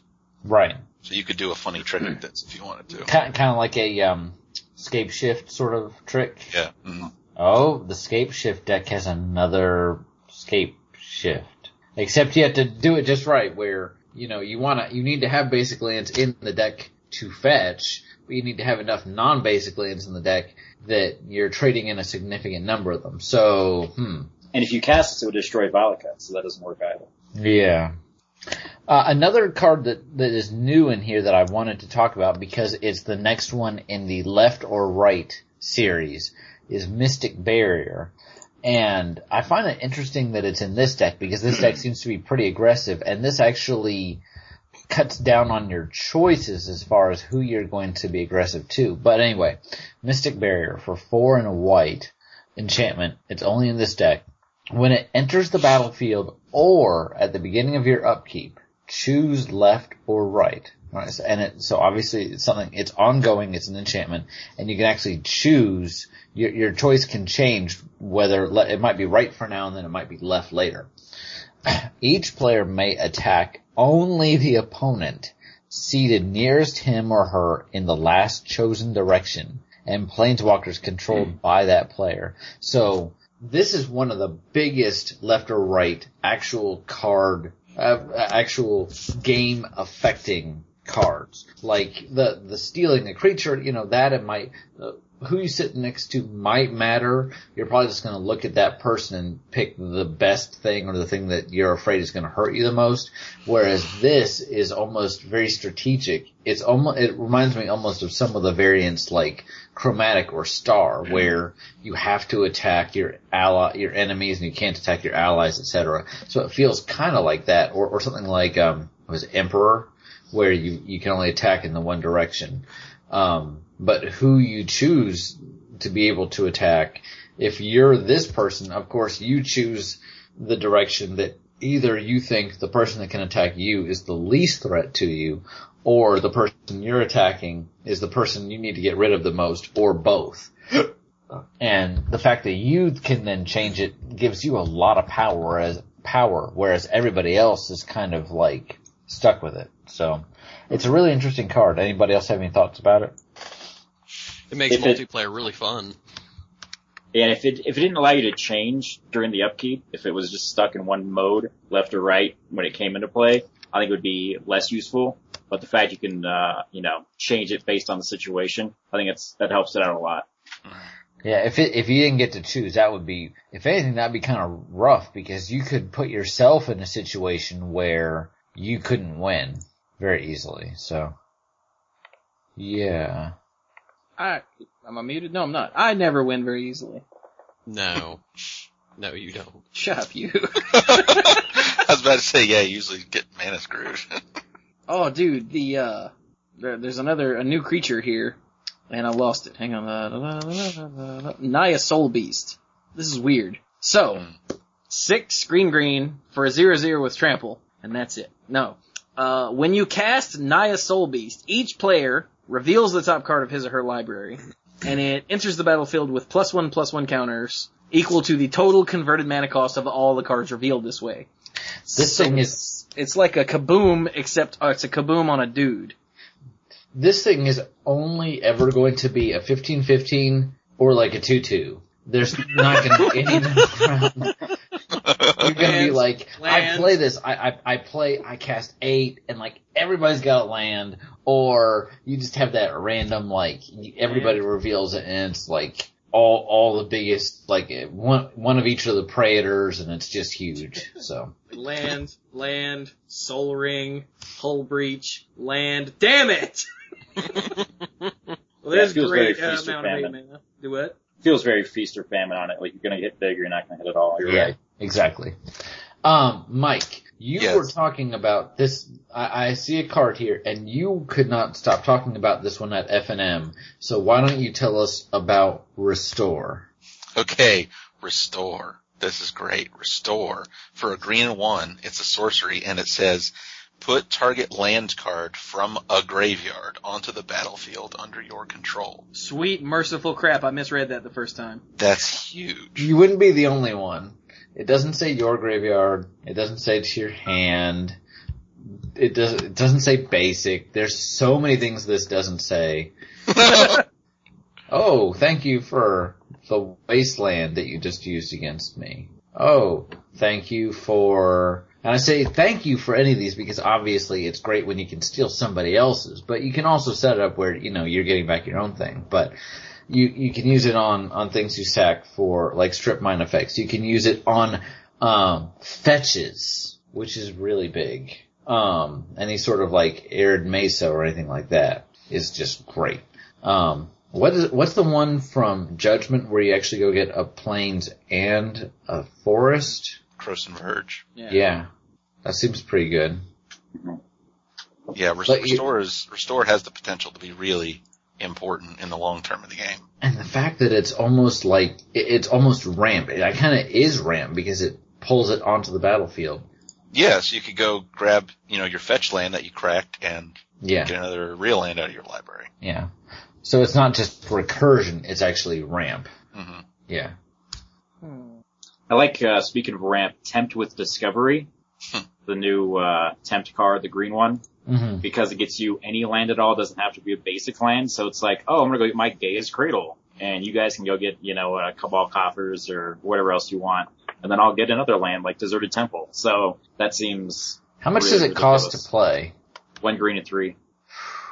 That this of all the tempting fates, this one, I mean, even just getting one land, if it's any land, just feels silly powerful. And then if anybody else lets you do it, that's just ridiculous because you're just going to be set up for life.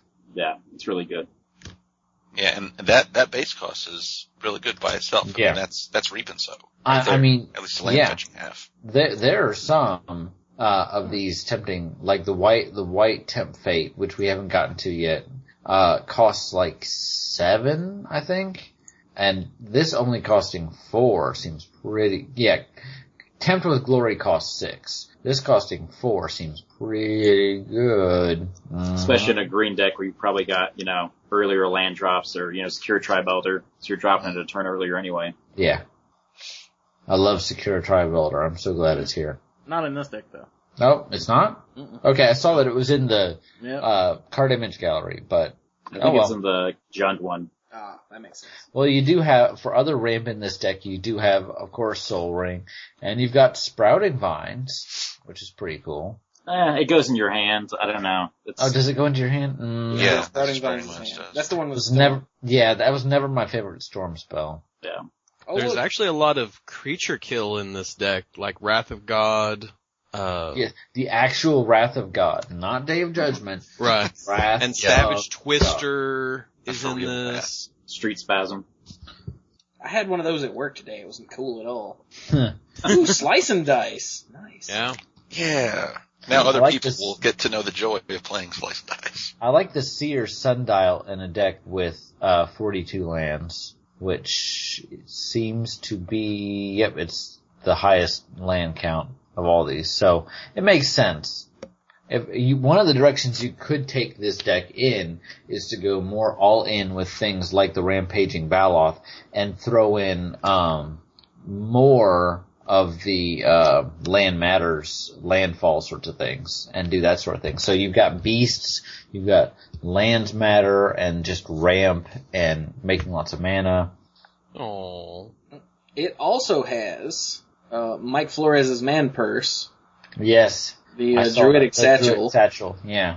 I just which got one of those from Dirk. which was only good because Mike Flores wanted it to be good so bad that all of his cronies decided to play it. It's not It is terrible. It's Any- not that. It literally takes Yes. anything. It literally takes the top card of your deck and gives you something for it, no matter what it is. it's lame, dude. But it's got Fiery Justice, and Fiery Justice's new art is really cool. That's a promo art from somewhere. Then that promo art from somewhere is really cool. Yeah, I like it. Ooh, and Harmonize is in the deck. Holy crap! I love all these cards. Even Slice in Twain. You know The what's kind of sad fires. that's in this? What's what's that, Dirk? Tower of Fortunes. Which one is that? The draw Holy card. crap! Look at that. I that play one of going those in in my the- green deck. I should hope so. It's really good. So you know what I really like? Witch Hunt. Well, Witch Hunt is great, but you know what I really like is that they can make an aura that's an enchant land that costs eight. And you're like, why would anyone ever play this? Two, six and two green for spawning grounds, which is an aura that enchants a land. It better do something fantastic, right? Because if you think about it, it even costs nine if you consider it has to go on a land, and you better hope that you can go ahead and use it that turn. Enchanted Land has tap. No mana, just tap. Put a 5-5 beast token with trample onto the battlefield. That's mine. It's the only water source in miles of desert, but local tribes avoid it at all costs. Cause, you know, things breed there. And again, they're 5-5, which, you know, is still huge. They've got built-in trample and any sort of combo with like, uh, Ravenous Baloth, cause they're beasts. Yeah. You've also got Where the Ancients Tread in this deck too. Yeah. So tap, deal five, have a five five left over. Mm-hmm. Seems okay.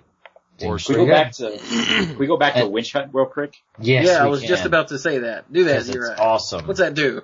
I like I have a Zedruu deck, but it's sort of a it's built around, you know, enchantments and stuff, but it likes to gain life, so I probably wouldn't put it in my Zedruu deck. But if you're playing a Zedruu deck that's gonna be really aggressive and you really wanna, you know, kill people quick, I think Witch Hunt is fantastic. Like you're not gonna get the life off of, you know, the, the upkeep effect for Zedruu, but really all you want is the cards anyway. The life's pretty negligible. So I think Witch Hunt in a really aggressive Zedruu deck is amazing.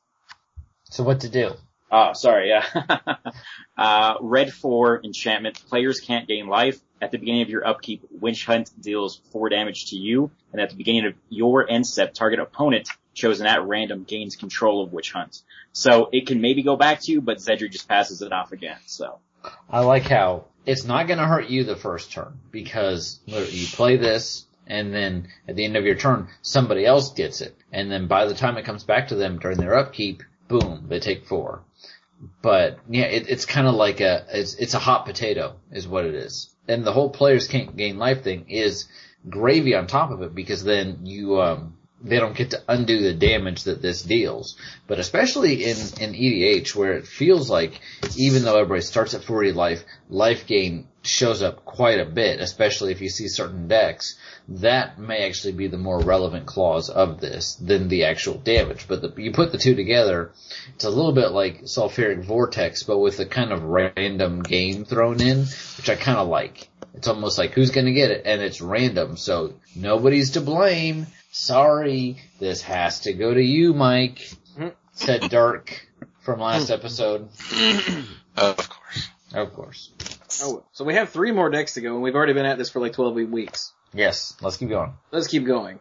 Next up is the Prosh Sky Raider of Care deck, the Jund one. Power hungry. How, uh, hungry. Who's the other commander in here? You know who the other commander is in here.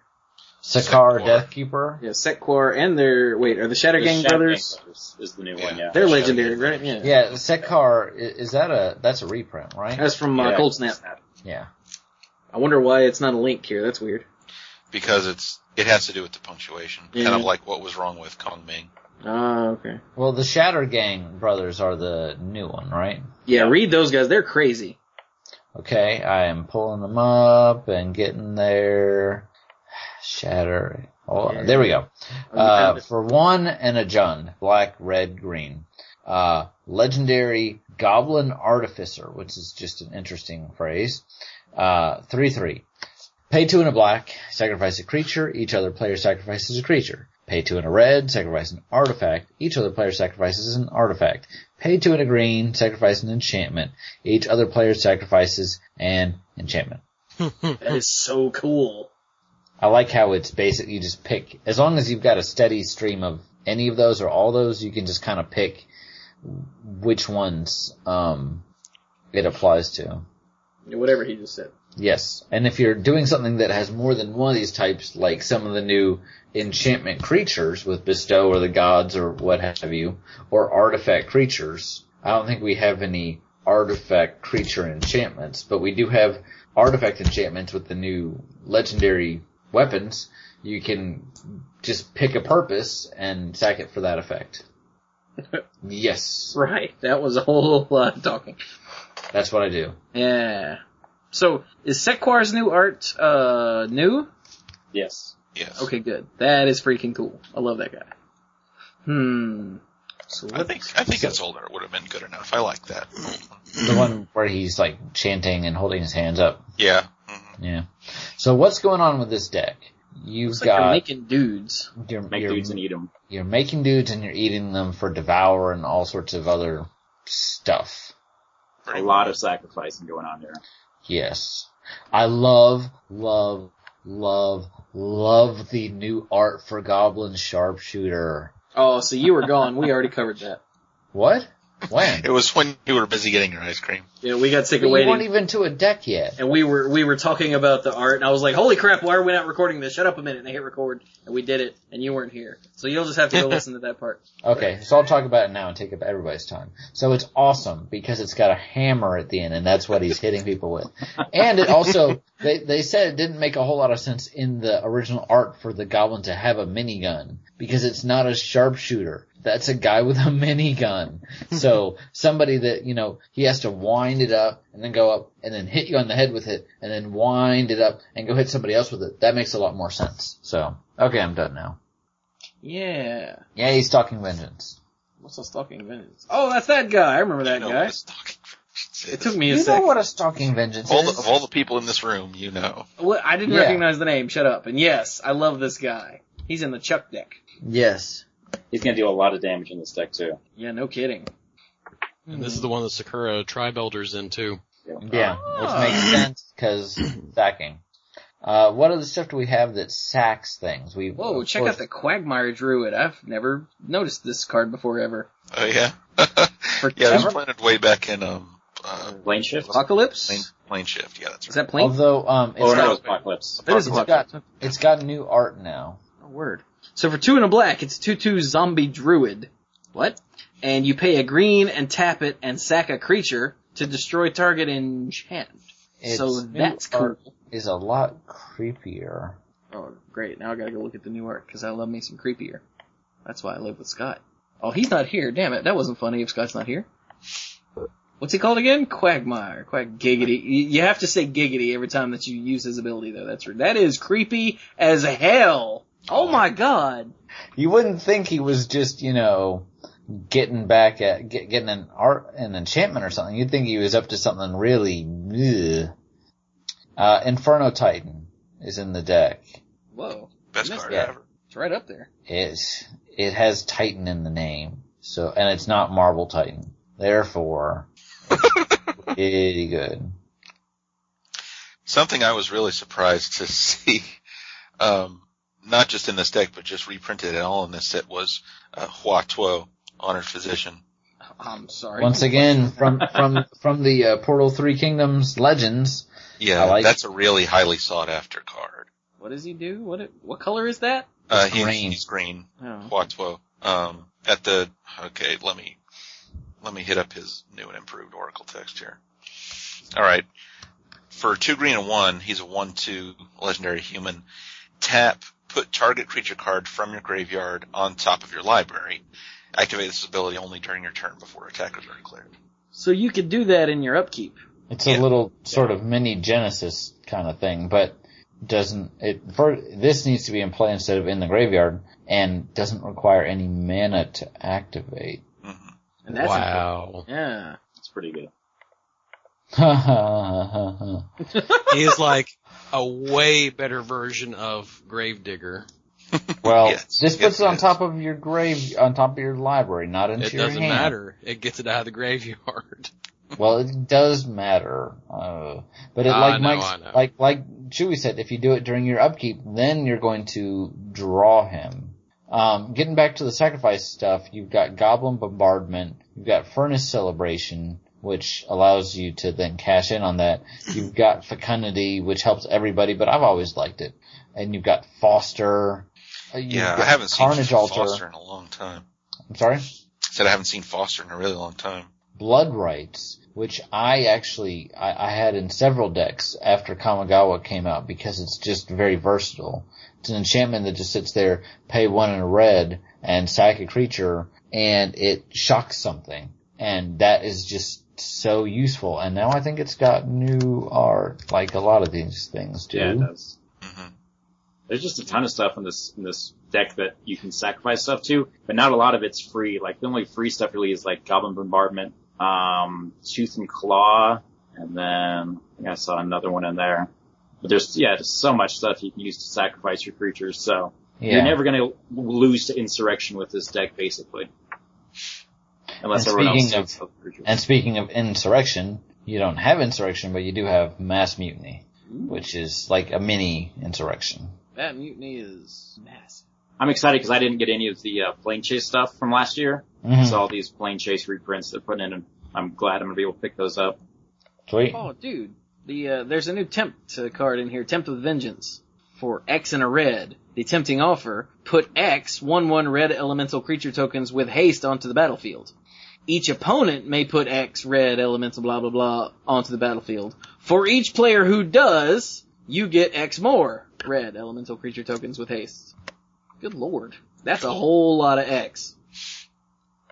Is there a left versus right in this? I was just about to I ask you don't that. think so. See, yeah, when you brought it up earlier, I was like, I only really remember seeing two left-right cards. Okay. I thought there might be more. I didn't I'm- know. I, I was very careful to say I didn't know that if it, if it was a um, cycle. What is here is widespread panic, and I don't mean like in the general term. I mean the card widespread panic, which for oh. two in a red is an enchantment. Whenever a spell or ability causes its controller to shuffle his or her library, that player puts a card from his or her hand on top of his or her library. So, oh, you want to crack your Terramorphic Expanse. Okay, go get your land, shuffle your library, and then take a card from your hand and put it on top. That's This makes this makes Zer very sad, but I think that's probably a good thing for most people. Yeah, really. This also makes Soldier of Fortune like the most awesome gar- guy ever. Whenever a spell or ability causes its controller. Piss. Yeah. This Yeah. makes Soldier of Fortune really suck. It sort of reminds me of uh, Psychogenic Probe, where anyone, anytime anyone shuffles, it deals two damage to them. uh-huh. So it's somewhere in that if you shuffle, you're gonna, you know, regret it type of thing. you're thing. gonna get punished. But there's Yeah. so many effects that cause you to shuffle that you just don't even think about. It's Mhm. just part of playing the card, and then those sorts of effects, psychogenic probe, widespread panic, can really, uh, can really throw a kink in things. Hell yeah, kinky things. Mm. Dude, last week, remember we stopped before we got to the green curse? Yeah. Yes. I'm gonna read that real quick. So Curse of Predation for two and a green is an aura curse that is enchant player like a curse. And it says, whenever a creature attacks enchanted player, put a plus one plus one counter on it. I like that. So you play that in with your with your Isamaru and Skullbriar. Opal Palace. hmm. Wait, what? What was that? He said Skullbriar, Skullbriar. if you put it in, yeah, if you put, like, into a Skullbriar deck. The only issue with Skullbriar, though, is that it's only going to be enchanting one player, so as soon as that player is dead, you lose it. I think your hmm. Yeah. Skullbriar should be big enough anyway that it shouldn't really matter. So this is probably one of the ones I'm going to put in my Skullbriar deck. That's. Oh wait a minute! I just saw fecundity. Yeah, there's fecundity. Okay. I saw fecundity in the green. And I was like, is that in this deck? It better be. Yeah. Okay. Good. Good. Good. Hey, Jar of Eyeballs is in here. Cool. Yep. Or in here too. For all for all that sacking. Oh yeah. And the new art on reincarnation is kind of silly, but not as silly as the original. So that's okay. I feel like I'd want the dude with the arrows in his back more than the little 01 plant token or whatever it is supposed to be. like I think like the the 2-2 eager cadet would be better than the 01 plant token. I don't know. Yeah, though the though the text out of necessity for reincarnation is pretty much impenetrable. Um, you are allowed to pick the creature that died to bring back. Mhm.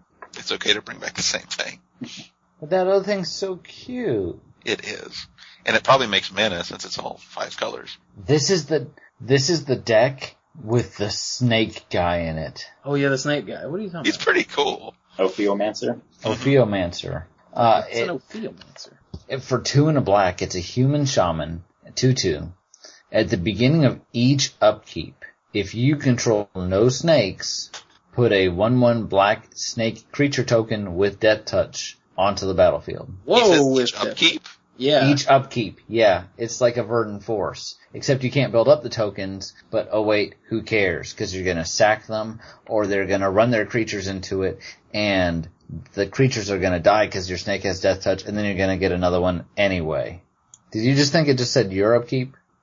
Because you were wrong. I'm just gonna throw that out there. Lots of things that this card doesn't say. But there's one thing it does say, and that's each.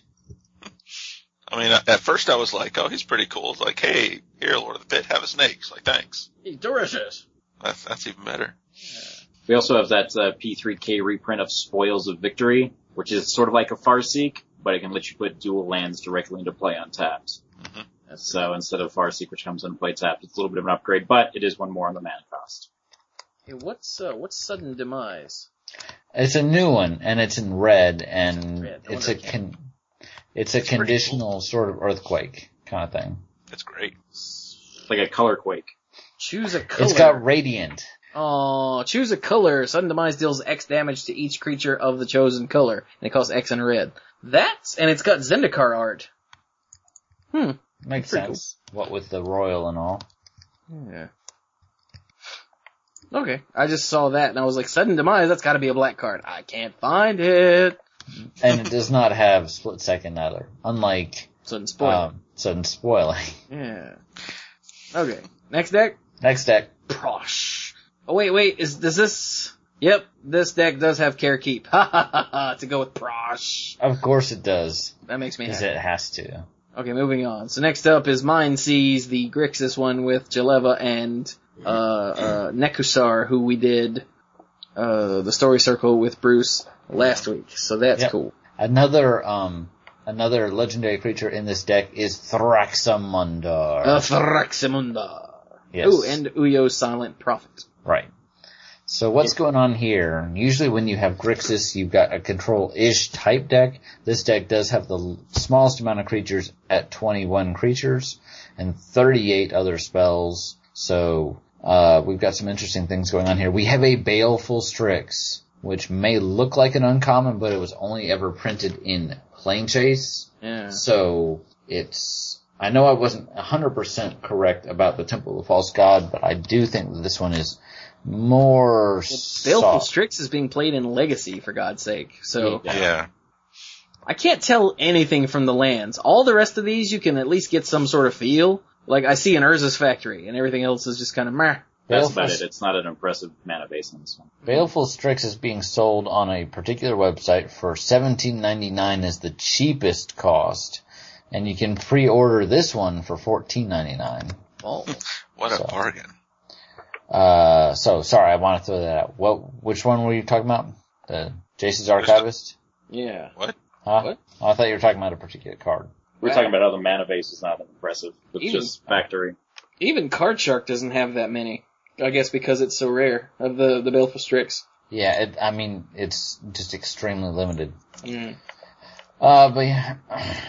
So, one of the uh, odd things about this deck is that when Jeleva attacks, she's going to cast an instant or sorcery exiled without paying its mana cost. But then there are four cards in her deck specifically that have X in the mana cost, which is, you know, a non-bow. So I thought it was interesting that they put, you know, any spells really with X in there. Yeah.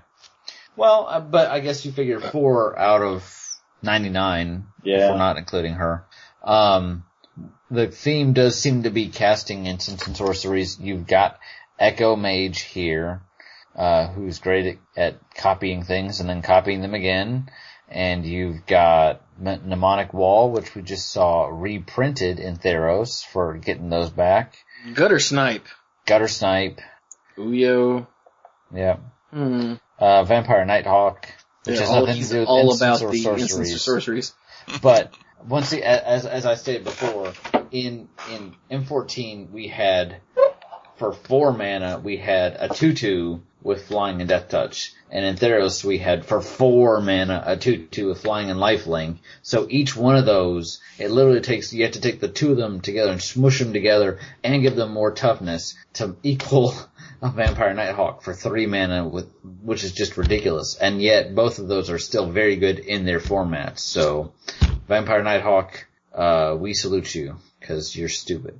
Um, we do have, we have an army of the damned, which is just bravo. And a decree. Damn. Yeah, that and Decree of Pain, like two really big game-changing black spells that you can get for free, which is awesome. Yeah.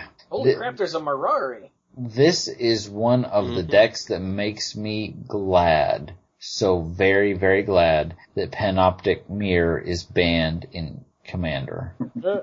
Because you really shouldn't get a cruel ultimatum every single turn. Just saying. hey, look, it's got um. Whoops, I scrolled away. Strategic planning. That's another Portal Three Kingdoms one. For one and a blue, you look at the top three cards of your library, put one in your hand, and the rest in the graveyard. That's pretty cool. Wasn't this printed at three mana in M14? What was it called? I don't know. I don't either. I don't know things. And I don't Okay. really think strategic planning is going to be too good in Commander outside of like a dedicated combo deck where you're digging for a very specific piece. And which at that point you probably just want to play uh, uh Lim-Dûl's. What was the other one earlier? Vault. Vault. Yeah. So I don't know. I really don't see. I mean, I could see it maybe being like a legacy plant, but as far as a Commander card, strategic, strategic planning just really doesn't do it for me too well. A legacy plant. I like that word. we'll just sneak this in here. Commander card. Holy crap, there's something called Eye of Doom. What is that? Oh, that's the freaking artifact we already talked about, isn't it? Yeah, problem- but Except you were saying you saw an English one that said fate, so you steered us wrong. I did see an English one that said Eye of Fate. Somebody that must means have it was a mock-up that someone photoshopped together, Chewy. Ah. And it doesn't give fate counters, so alas and alack for my uh Oh, it doesn't? No, it gives Doom. it gives counter. doom counters. Everybody sucks. I was very disappointed when I saw that because as a reverse O Stone, I loved Eye of Doom. I thought it was an amazing card, but the fact it doesn't use fate counters completely killed it for me. Completely Yeah. kills it, yeah. Yeah. It's like Yeah. not even cool anymore. Um, what I do find interesting is Tempt with Reflections because it's the blue, um, it's the blue one with, um, tempting offer, but it's, you make a clone and then everybody else can make clones, but not just clones of anything, clones of that creature. The creature that you pick originally is the only creature that everybody gets clones of. And then if they get clones, you get more clones. Oh my god, Sakura-Tribe Elder. You're like, hey, I'm gonna every- Sakura-Tribe Elder. Is everybody okay with that? Oh, I'll have one too. I'll thank you. I'll take another. Oh, I'll have one too. I'll thank you. I'll take another. I like Veteran Explorer better. Oh god, I remember that game. That was crazy. That game was awesome. We had a veteran explorer that kept like coming back or getting copies made of it or something, and we ended up having a veteran explorer trigger what like five times. At, At least, least five Mike, times. Mike was playing with it in his Riku of Two Reflections Yeah. deck, and, And I, and I was I was doing it on purpose. Every opportunity I got to make a copy of it or bring it back, oh, you know, I picked the Veteran Explorer because that's just funny. I just Now- noticed that Veteran Explorer wasn't in that Prossh deck, which would make it really good with all that sacrifice stuff. I know, Yeah. right? That's probably why it's not in there though. maybe. Uh, now, aside from the instants and sorceries, we also have a lot of card draw, which again, some of them like Prosperity do both. It's an instant or sorcery that draws you cards, but this also ties into, um, Nekusar a little bit. And I like how when we did the, um, when we did the story circle, Shui specifically mentioned Spiteful Visions. And here it is. Oh yeah, Mike and I uh, were talking about these sort of generally, and he said it was good to see a bunch of the cards that we put in the story circle show up in this deck. hmm We did, and we mentioned Howling Mine. Here we've got Temple Bell instead, which, Yeah. you know, for Same one more mana, being able to control when it happens is pretty good. This deck also has the uh, True Name Nemesis, which is that new Merfolk that people are Yeah. losing their mind over. Yes. The protection from player Merfolk. Yeah. I'm sorry, what? It has protection from a player, For, so for one, be. for one and two blue, it's a 3-1 Merfolk. When it enters the battlefield, choose a player. True Name Nemesis has protection from the chosen player. So debt, you know, can't be damaged by any, anything that the controlling play, the target player is a source of, or, or controls. That the source of damage can't be blocked by anything that, that player controls, enchanted by anything that player controls, or targeted by anything that player controls. You guys remember when they started doing weird things with protection? It was like either Time Spiral or Lorwyn with like protection from converted mana cost three or less. Yeah, there in Time Spiral there was the uh, the tiger guy that was protection from something. Um, Oh, Seht's Set, Tiger. Seht's Tiger uh, gave you protection from a color until end of turn. yeah, Yeah. And then there, the Mist Meadow Skulk, is that the one? Yeah. Yeah. And they they just have done weird things with protection ever since then. Just every once in a while you'll be like, really? protection then- from everything. Exactly. and then the they've got this. The question with True True Name Nemesis though is that now that you can have protection from a player, since Progenitus has protection from everything, does Progenitus now also have protection from players? I guess so. I mean, that didn't really come up before. My my argument with, with True Name Nemesis is almost is kind of like there's no middle ground. Either it has protection from, if you consider that player being the source of everything, then that it has literally protection from everything, or it has protection from nothing because the player isn't doing anything. The player isn't dealing any damage. The sorcery that he controls is dealing damage. Yeah, So the, can- the comprehensive rules had to be updated to define exactly what protection from a player means. So that's so it's And that's because of what Brian is talking about right now. yeah. So, ugh. Let's not So spend bet- any more time on it because it's gonna make my head hurt. So between the True Name Nemesis and the uh, Baleful Strix and the Decree of Pain and all these other cards, a lot of people are saying that the Grixis deck is probably the one with the most value for the money if you buy it, you know, at retail or close to retail. You think that's Which- why the mana the mana base is so kind of meh? Could be. I mean, That doesn't. Well- I, I don't know if that makes sense to me, but whatever. well, they certainly spent a lot of time here. There's a dismiss here. When's the last time dismiss was printed? Oh wait, I know this. Tempest. No, they they actually never printed dismiss. It's all in your head. They were going to, but it got countered. Yeah, pretty much. And nobody drew a card. Ain't that about a bitch? Judge. Judge. By the way, uh, the new art on Starstorm is really cool. It really is. I don't know if I like it better than the original one, but it is really cool. It's not so much for me. It's not so much a better of. It's just a, I like that a lot too. See, the way they cropped it up in the top, what you don't see is like Vegeta going pew, pew, pew, pew. That's what you don't see. Hey, It probably look really good. It look re- look really good in foil too if that ever existed as a Oh, foil card. Oh. but no. Mhm. See, now I have a mm, boner. Thanks, Uriah. Like this whole conversation wasn't awkward enough.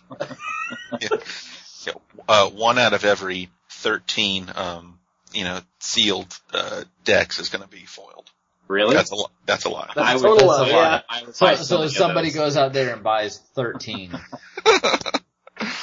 See, if I did that, I would get 13 completely plain ones. And, uh, So and then the next guy who buys one would get two foil ones in a row. I think we've actually covered a lot of this deck. Do we have anything else? I mean, It's I like it. Okay, so sweet. were there any attempts or prices? Uh, nope, nothing else. Okay, All right, we got one left. Evasive Maneuvers. this is the Banty Pants one Stay on target. with the stupid guy who you never who jumps out and goes, "Look at me, I'm not in the command zone." Booga booga booga. And you're like, shut up, bird. And he goes, booga, booga, booga. Opal Palace really is kind of strange here because you're not casting him from the command zone if you're using his ability. So, we'll yeah, go that with is a real kind of want want moment. I guess they You put that there if you want to play Roon of the Hidden Realm as the commander instead. And, and you know, uh, I mean, it's in all the others. It would feel weird if it wasn't here. And you can always choose to play him if you've got the mana and you don't want to do it at instant speed and, you know, whatever. Um, Whatever. Dude, there's a Faerie Conclave in here. That's cool. This deck also has the reprints of uh, Basalt Monolith and Arcane Denial with new art on both. Oh, dude, a new Arcane Denial. Oh, go to blue, go to blue, go to blue. blue. Damn it, blue. People make fun of me for playing Arcane Denial, but I still like it. What in that, the hell is no, going on? it in makes, it's awesome. Is it? I can't tell. It might be really stupid, but I, I think it's can't acidic tell. slime. I t- ew, that's painful. There's an Azami Lady of Scrolls in this deck. Yeah, there is, because that's Oh. fair. Crap. So you can flash out your commander and then tap it. Uh-uh. There's a lot of stuff that untaps cards, so the Yeah. zombie could get really ridiculous quickly. Yeah. So And, Arcane of Denial, course, the- by the way, before we get too far afield, one in a blue, counter target spell, its controller may draw up to two cards at the beginning of the next turn's upkeep, and you draw a card at the beginning of the next turn's upkeep. So they reprinted this without the next turn's upkeep. What was that? Was it Vex? Is that what it's called? No, They, they, they kind of They- reprinted it? they never reprinted it straight up. Well, obviously not, but Well, no, I mean they never reprinted one that was straight up. Its controller draws two cards. You draw a card right now. They never did that. oh damn. What did, what did Vex- Vex say? Vex cost a blue and one. I mean, uh, Vex cost a blue and two. Counter target spell. Its controller draws a card. Ew. What about Dream Fracture? What's that one? Dream Fracture is counter target spell, and then both of you end up drawing a card. Okay, that's the one I was thinking of, except yeah, it's still not. Yeah, I like Arcane Denial too. Um, but Every time I play it, my brother's like, "You still play with that card?" And I'm like, "Yeah, that's great." He's like, "Okay," and he draws two cards. and then he wins, and you go, oh. yeah. So, so as we said, there is a lot of untapping stuff. There's ta- things that tap here, like Azami Lady Scrolls for effects, and there's a lot of untapping here.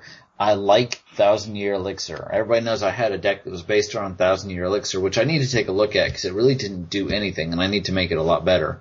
Uh, but it really pushes your creatures with activated abilities. Um, and then you've got um, Sword of the Paruns, which can allow you to tap or untap that creature at will with some mana. Um, and then you've got lots of blinking things as well, including the other commander, uh, Roon of the Hidden Realm, and you've got Conjurer's Closet, that sort of things. A- Aether Mage's Touch. Is there a Mist Meadow Witch in here? Yep. Yep, that's about right. As lo- along with you know the Flicker Wisp, the Fiend Hunter, lots of uh, lots of blinking and untapping and tapping and craziness. And I can see this almost being the deck that kind of like goes off, so to speak. Just kind of like says, oh, and this is the turn where I do everything all at once and do all this crazy stuff. And I think it's weird that this deck is the one with the Bane of Progress, which destroys all the enchantments and artifacts. Because there's a fair number of artifacts in this deck. I mean, I don't know if it's not as as much as the other decks it looks like, but But uh, there's a seems- fair amount, yeah. Yeah. It may Also- not be as. Go ahead. I was just say. Thunderstaff also seems really weird in this deck and out of place. I don't know because it's not really an aggro deck to me. I don't feel like. And then it's just the preventing of one damage, like an Urza's armor effect. I'm not sure how great that actually is. Well, it's a lot cheaper than Urza's armor. Is the first In- thing. I'll tell you, in practice, I really like Thunderstaff. Hmm. It's it's it's done a lot of good for me. Although I do have to agree with Uriah, there are there are a l- fair amount of artifacts and enchantments in this deck. Maybe not as many as the um, Esper one, but there are a lot. So it does feel a little bit like, well, this deck is green and we couldn't put it in the others, so let's put it here. What I really like is the Djinn of Infinite Deceits. Yeah, we missed him last week. It wasn't spoiled yet. Yeah, it was. Well, It then was, we it was on page, the second page of the forum. We just ran out of time because we were tired and yeah, It ran out of time and interest. pretty much. So what's it do, Brian? what it does is it waits for me to get to it man. And d- does okay it's between diviner and dungeon uh Djinn of infinite deceits costs four and two blue it's a two seven flying creature, says Jin. Tap. Exchange control of two target non, non-legendary creatures. You can't activate this ability during combat. What it doesn't say is anything about you control, etc. So, obviously in a one-on-one game, you just ta- you just exchange two creatures. Uh, yours and then the opponent's. But I could say, hey, Dirk, Mike's got that really big guy. Why don't you trade him your little, you know, Farhaven elf that's already come into play and done its thing for his, um, rampaging Baloth? That seems fair. Mm-hmm. Here you go, Mike. Definitely sounds fair to me. Here you go, Mike. Have a, oh wait, no, Well Wisher says elves on the battlefield. Never mind. I'd be like, here you go, Mike, have a Well Wisher that'll get you one life. No, that's not how that works. Never mind. RT, So, FC, So you can do that's- some all sorts of interesting like political things, and it's the sort of thing where I could definitely see if I ever got this out and I ever got to untap with it. Every time it's I get a chance to use it, like it's it's my la- the last opponent before my turn. It's the end of their turn. I'm just gonna exchange some things, whether it helps me or not. I'm just gonna go, you two switch those, I cause you know why not? Boogada boogada, woo, cause you know chaos. I like chaos. Well, this would be one where Chewy's been mana screwed and everything, and it's like, yeah, let's give that to Chewy. And you give that to Chewy. Thank you. And then all of a sudden Chewy has like an army and then Chewy Shut up. goes, and Shut you all die. Well, you Shut have up. to. Don't was point fun. that part out. you have to exchange. So there has to be one taken from somebody and one, there has to be one on, on both sides. So if Chewy doesn't have any creatures, he can't get anything. Well, he can get a goblin out. Story of my life.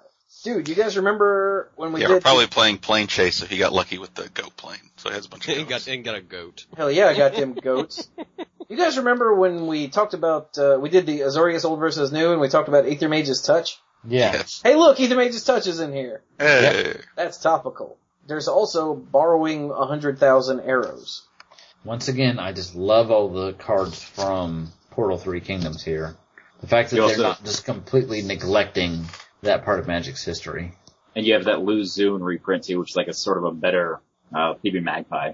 hmm Oh, Is he's it got better? horsemanship, right? Yeah, Yeah, 'cause he has because horsemanship horsemanship. essentially is unblockable most of the time. Yeah. I mean, I guess there's enough other reprints if you're playing it against other commander decks from 2013. You might run into another horsemanship creature, but, But usually probably The not. chances of that, no. How much does Thieving Magpie cost though? Doesn't it cost three or does it cost four? It's four. Plus four. Wow. It's Okay. also For some one reason, three.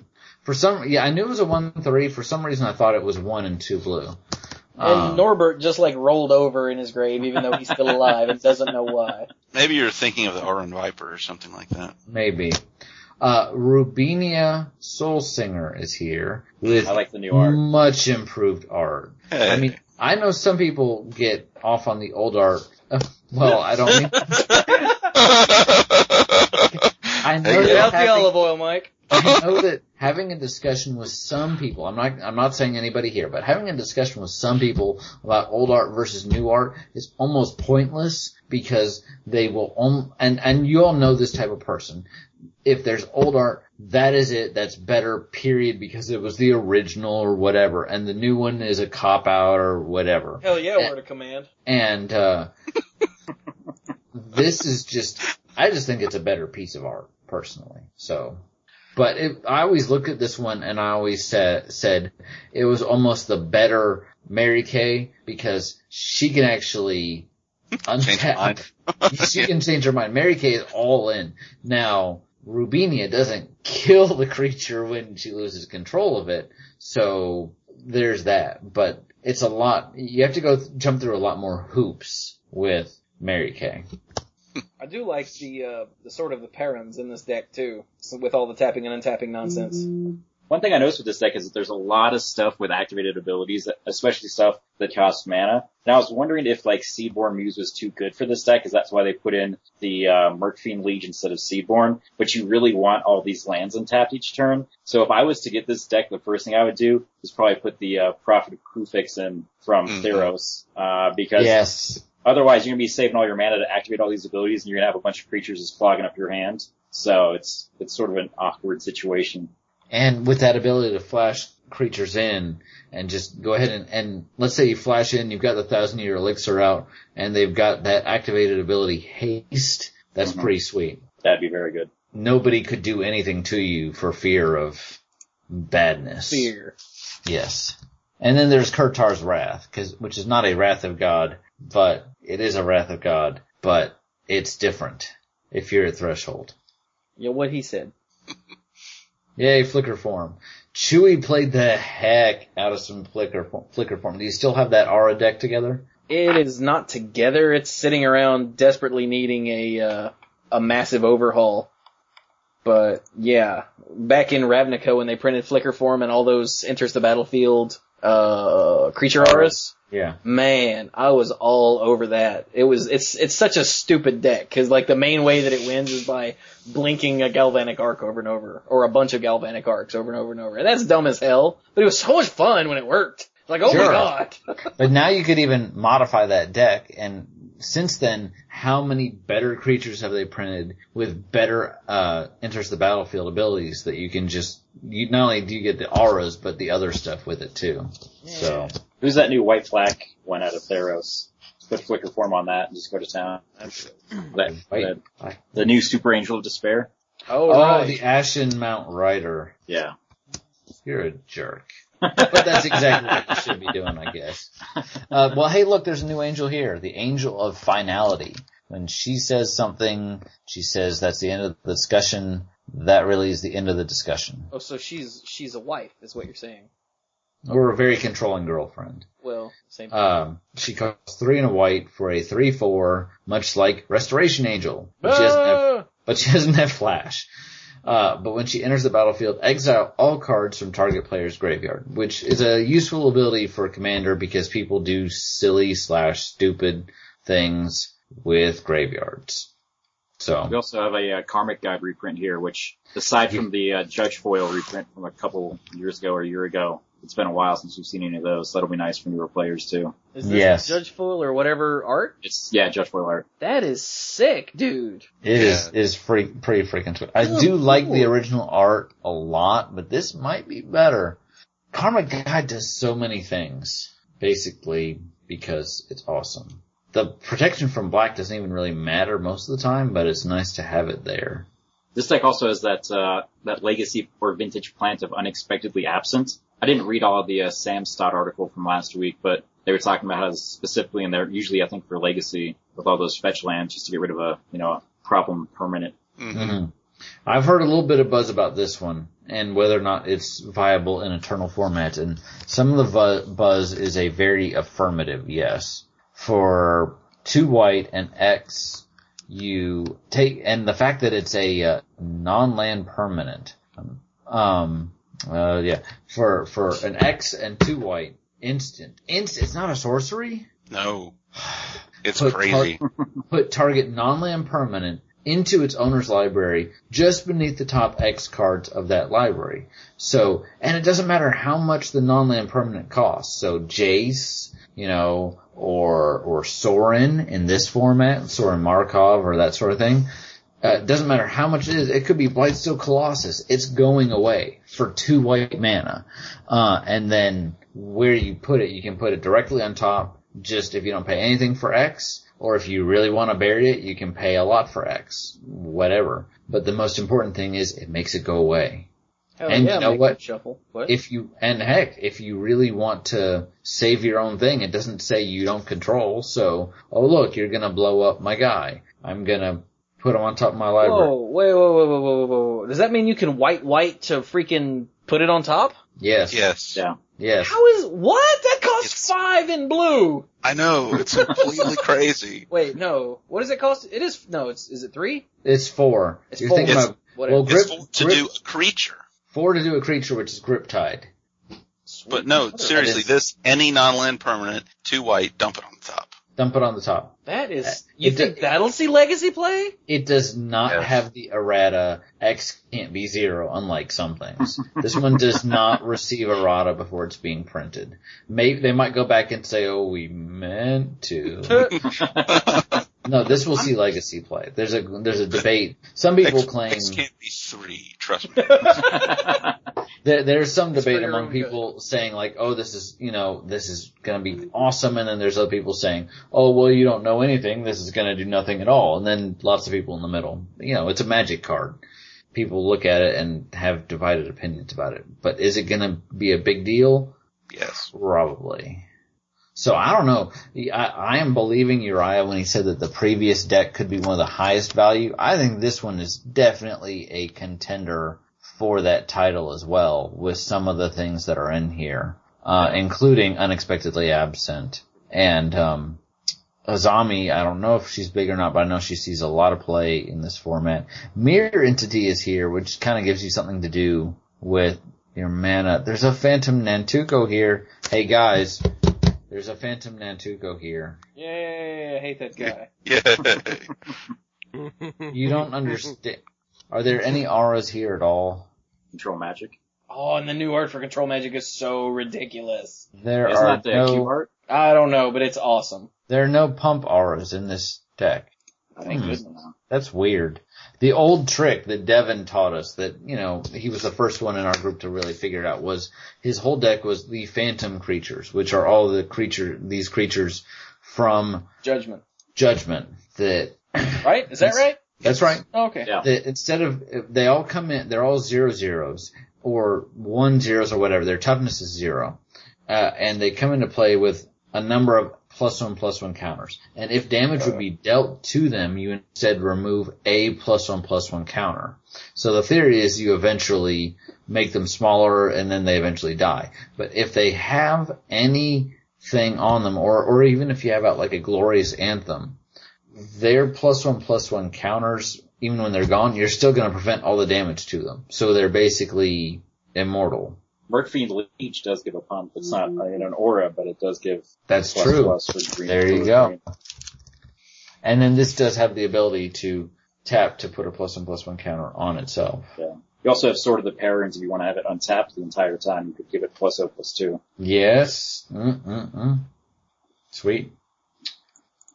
Well, that's all of them. Did we talk about Tempt with Glory? I missed it. Uh, we did not. I mentioned it earlier. I mentioned that it costs six. Basically, it costs six. Um, five, five and a white. Uh, is an instant or a sorcery? Sorcery. sorcery. Uh, you put a plus one plus one counter on each creature you control, which is pretty good. Each opponent may put a plus one plus one counter on each creature he or she controls. For each opponent that does, you get to put another plus one plus one counter on each creature you control. Hmm. I really wonder how many people are going to go for that. Like, there's some like you hate to give the guy with the playing the green one more lands, but you don't want to be left out. You're just about always going to take that. But this one, You should put Tempt with, you should put Tempt with Glory into the Naya deck, I think. yeah, I think that would All those token really well. generators. This one feels a little weirder because you're mostly untapping your guys and you're blinking them. So blinking your guys after you put a bunch of plus one plus one counters on them just feels bad. Yeah. I think well there there are a couple um one-off cards that might seem a little mismatched, but I think that's because they wanted to put them in the deck where that was the center color. Yeah, So, and that's so they they had this design for Tempt with Glory, and this is the deck where white is the center color. well, and we mentioned that earlier uh, with the last deck with the um the blow everything up green guy. Yeah, That's this deck. Oh, that's this Bane deck. of- Wow. Yeah, this Bane of Progress is this deck too. Bane of- yeah. Okay. Wow. This deck again. Oops. Is he just in the one deck? Yeah. I thought he was in a different one. Oh, he's in this one. Dang it, man. Yeah. He's pretty good, I hear. Hmm. Well, I've run out of things to say. As have I. What? Unusual. Well, no, I, here's the thing. I could keep talking for quite some time. I'm going to stop myself because I Oh. have said all the things, the relevant things that I could. Fair enough. Wow, it's late. We should probably call it anyway. Sure. Mhm. So, uh, let's do it again in the order that people need to go. Hey, Dirk, you got any final thoughts? Yeah, I've seen the list, and a couple days ago, and I'm like, oh, I'm so gonna end up buying all five decks, aren't I? and so I've already started to think about. it. It's like, okay, I have to make sure I save some. I can't spend anything else other than gas. Yeah, I could probably swing it then. So But yeah. I'm gonna at some point at the end of the month because it doesn't come out until November. So I'm gonna have to make sure I have some credit card space set set aside so I can buy all five of these. Yeah, you might want to wait a couple weeks for the initial rush to go away and for Target to get them. Yeah, don't ever pay more than retail on these. Enough places are going to have them. You shouldn't have to pay more than that.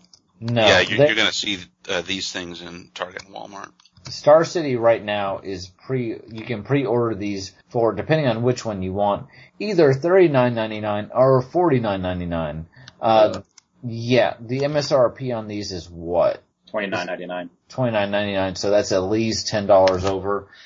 This is not a limited print run sort of thing. It's not like a from the vault. So you may be able to pick some up on Friday, which is the first at Target or Walmart on Friday, Saturday, or Sunday if they don't sell out right away, and then they will restock. Yeah. It will If all the a- other nerds in town don't show up and buy them all.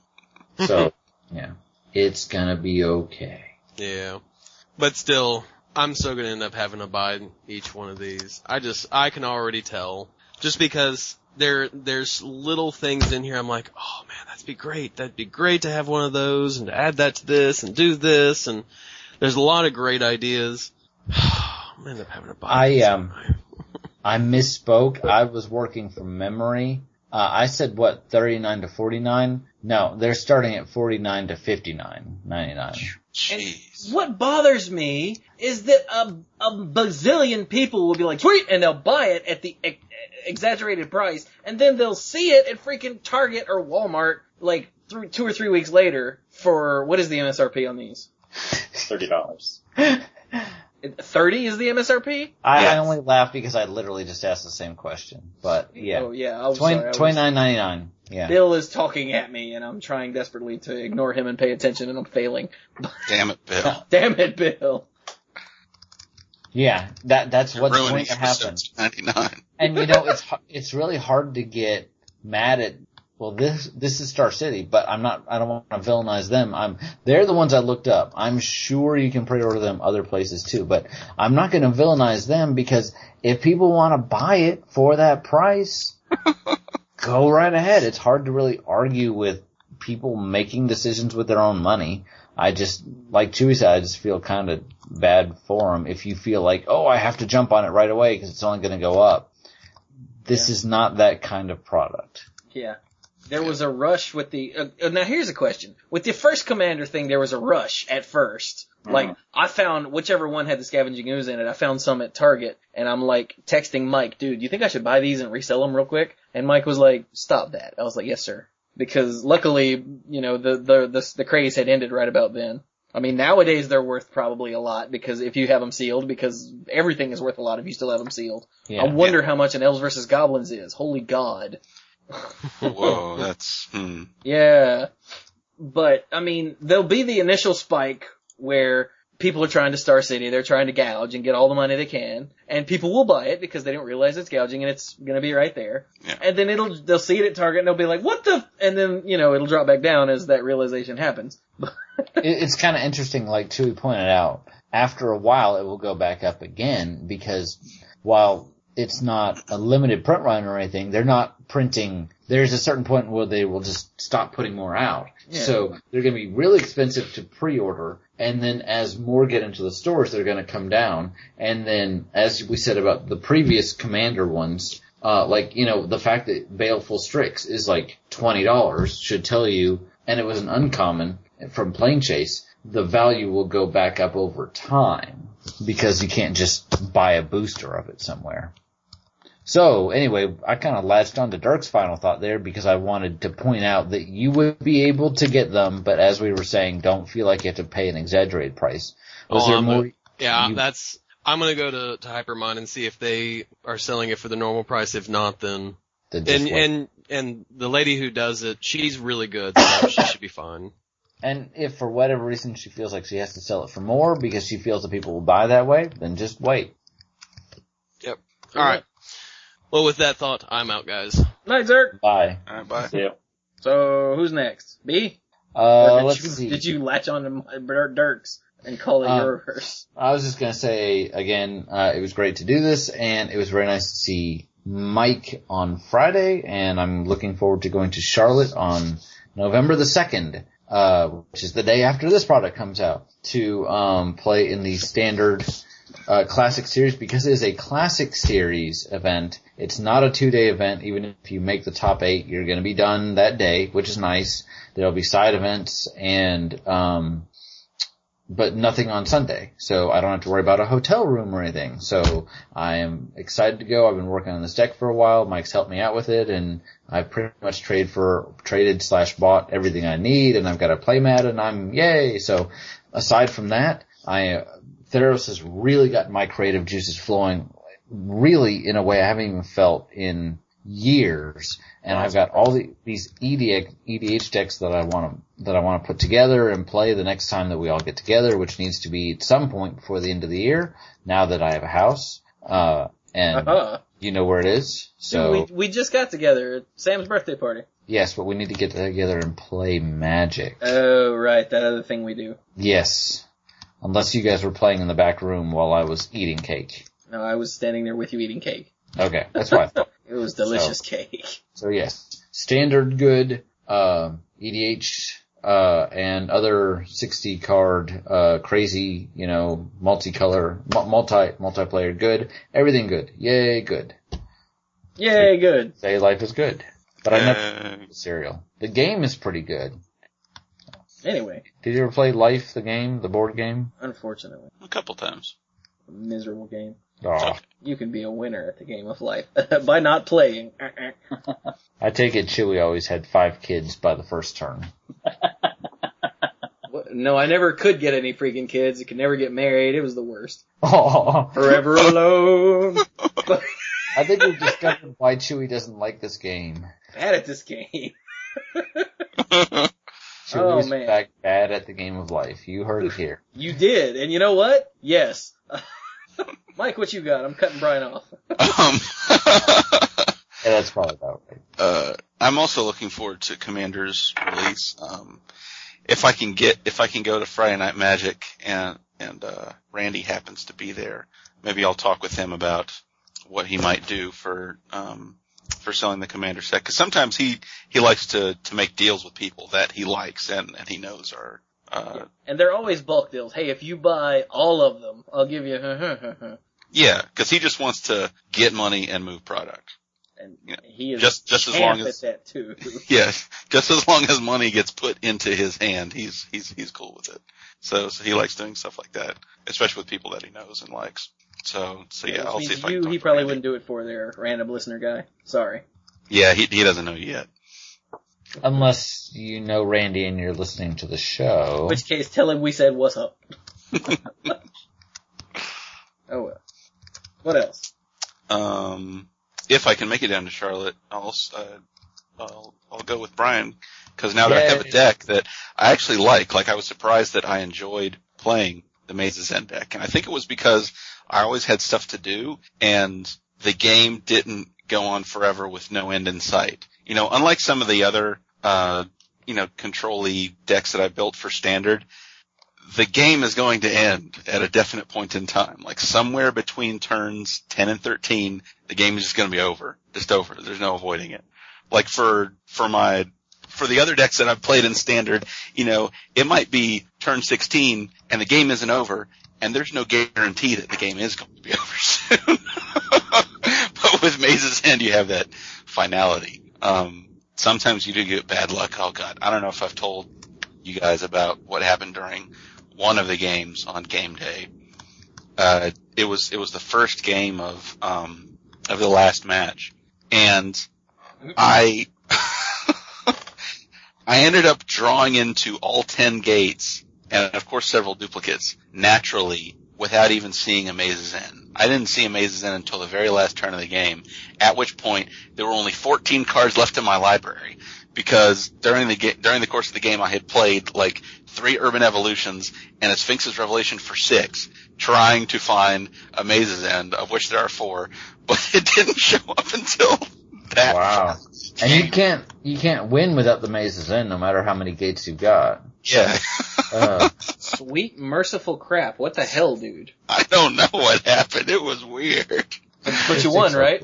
Yes, miraculously I won that game. Because of course instead of drawing Maze's End, I was drawing, oh, here's a removal spell. Oh, here's a removal spell. oh, here's, here's a mass removal spell. Yeah, I'm sure that they were very sympathetic toward the fact that you weren't drawing your spell to finally beat them. I keep getting all this kill stuff. Where's the card I really want? Will blow up Look your at all this mana, man. Pretty much. Oh, oh, oh! How how is um unexpected results working? I really like unexpected results. I don't know, I don't know if it really is the best card for the ideal Maze's End deck, but I really like it in my Maze's End deck. Well, that's Because, you know, sometimes it's doing a pretty good impression of, um, Urban Evolution, which is nice. You know, having, so that means having, you know, six Urban Evolutions, that's pretty cool. But otherwise, it turns into another removal spell, which is also cool. So I'm, I'm definitely Sweet. cool. unexpected result. I definitely like some unexpected results myself, so yeah. excellent. Okay. Well, Uriah, my friend, anything you want to pimp? Contact information? Any final thoughts about anything at all? What you got, man? What you got? Uh, Other super than excited. awesome hair. I don't know my hair doesn't look too good right now, but well, yeah, whatever. Uh, super excited, yeah, for the Commander product. Uh, it's gonna be a lot, bring a lot of new people into the format, which is a good thing. Uh, more people playing Commander, the more people you can play Commander against, so that's awesome. Uh, you can find me pretty much anywhere, uh, with CMDR decks. Twitter, Facebook, uh, YouTube of course is the main one, MTG Cast, Gathering Magic. I'm also going to be traveling to Grand Prix Albuquerque, which would be sort of near the end of November. Uh, so if any of your listeners out there going to be in that area, want to come and play some Commander, or you can do a deck tech for me, that'd be awesome. Uh, it's also my birthday weekend, so I might be getting a little drunk as well. So that'll be fun too. Um, Now, other that, remember, remember to take that left turn. exactly.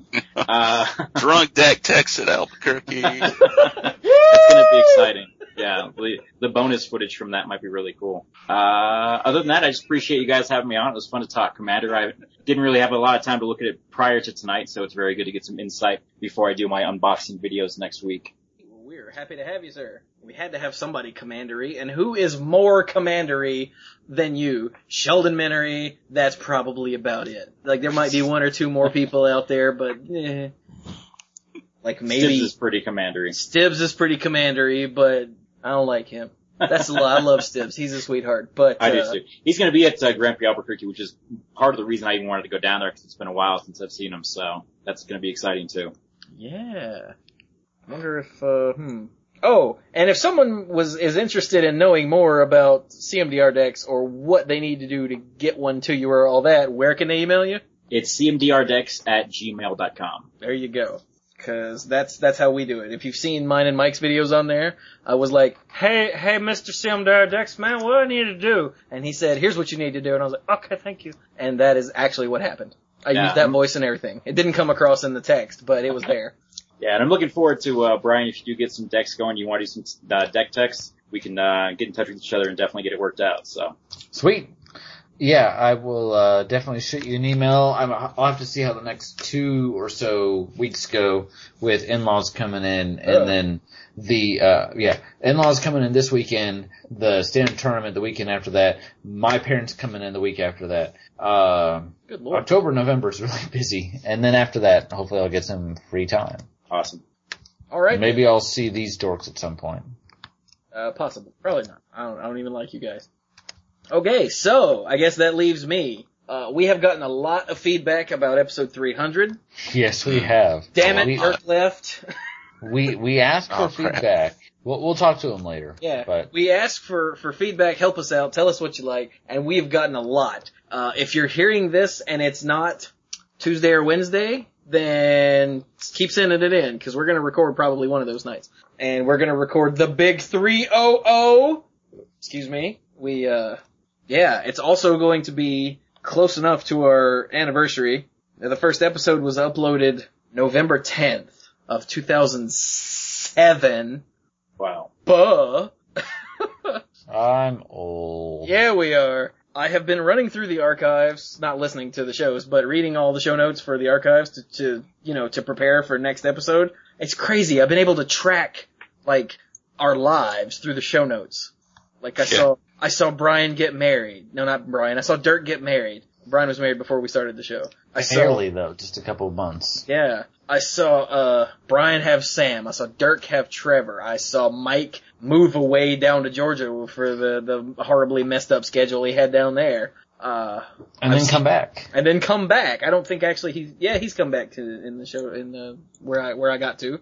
I've seen you know me get jobs and and and the the various women fall in and out of my life. It's weird, like all these things that I can track by reading the show notes. And it, and every episode I read, I'm like, oh man, Mike was with me when we read through about 50 of them, maybe. Was it about 50? It was about 50. At least that much. And we kept going, oh man, you remember that? Oh my god! So next episode is gonna be so Yeah. much fun. And there were there were a couple of them. There was one in particular where we actually where we sat and listened to um some, and there was one where we listened to a really big chunk at the end. And by the end of it, we were like, "Oh my god!" It it was amazing. It was. Yeah, the show notes said something about Dirk having the greatest final thought ever, and we were like, oh, now we gotta read, oh, and Brian had something controversial in his final thought, and we were like, okay, we gotta listen to this. Hmm. but it was, uh, That was a very special set of final thoughts. But uh, yeah, so we'll go into more detail about all of this uh, next week or whenever we record the next episode because we we are not doing this milestone without all four of us. No. Like not- we've done several of the milestones in the past. Like there was one we did without Dirk because Dirk was not having Trevor. They were at the hospital. I remember this uh, after I read the show notes. They were at the hospital all night thinking that Trevor was about to pop out, and he wasn't. It was a false alarm, and they had to come home and like sleep for a minute and then go to work. And he worked all day, and then he came home and he's like, "Guys, nah."